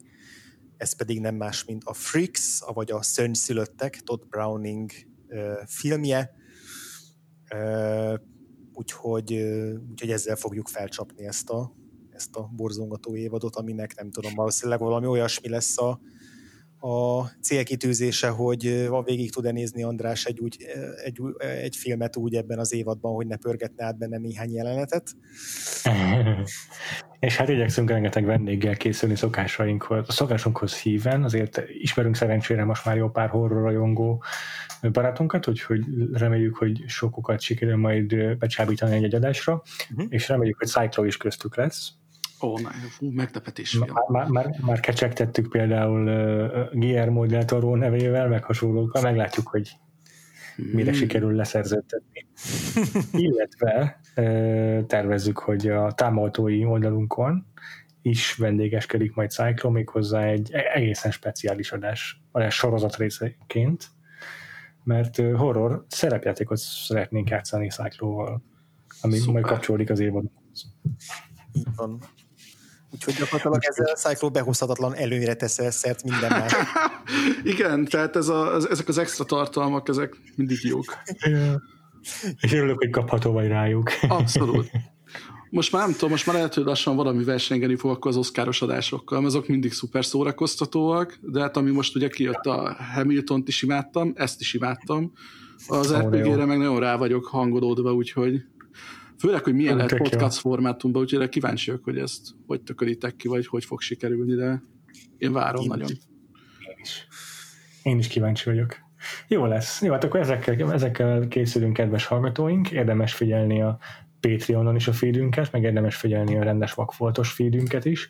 Hogyha, tám- hogyha a támogatói közösségünkhöz csatlakoztak, akkor annak pláne örülünk. Higgyétek el, hogy nagyon szuper az a kis közösség, ami kialakult a Patreonon, és minket várom benneteket visszaszeretettel. Minket pedig megtalálhattok a Twitteren, és hogy akkor menjünk aláhúzások, vagy alsóvonások száma szerinti sorrendben. Péter, téged milyen név alatt? Ez én nevemben nincsen aláhúzás, és ez Freevo, az, és kettő elvel írom ezt le a Twitteren. Igen. Az én nevemben egy aláhúzás van, Gains, és utána van egy alsóvonás, és Cyclo. Nekem van egy al- alsó vonás a végén, de az mitől más, mint az aláhúzás? Mindegy. Szóval Cyclotronic aláhúzásra. Ja, nem, nem, nem, nem kettő? Valamiért úgy érzem, hogy kettő van. Nem. Egy van benne tényleg. Egy, nem viszont a legtöbb C betű, sőt minden C betű nagy cserébe. Az minden amúgy. Na, hogy ez, Még nem tudjuk ezt mit jelent, igen. Twitteren indiferens, hogy kicsi vagy nagy betűvel írod, de igen. igen összeszámoltunk minden aláhúzást most már. igen, igen. Ezen kívül van Facebook oldalunk, facebook.com per Podcast, meg vakfoltpodcast.hu, és persze az összes létező podcast hallgató platformon ránk tudtok keresni, és fel tudtok iratkozni mi ránk. Hogyha ne adj Isten Apple Podcast-en hallgatok bennünket, akkor ha írtok és értékelést, akkor annak különösen örülünk. És akkor Cyclonak még egyszer köszönjük, hogy velünk tartott, és lezárta velünk ezt a Vakfolt versus évadot. Két hét múlva pedig elkezdjük a horrort, vagyis hát tulajdonképpen folytatjuk. Addig is sziasztok! Sziasztok! sziasztok.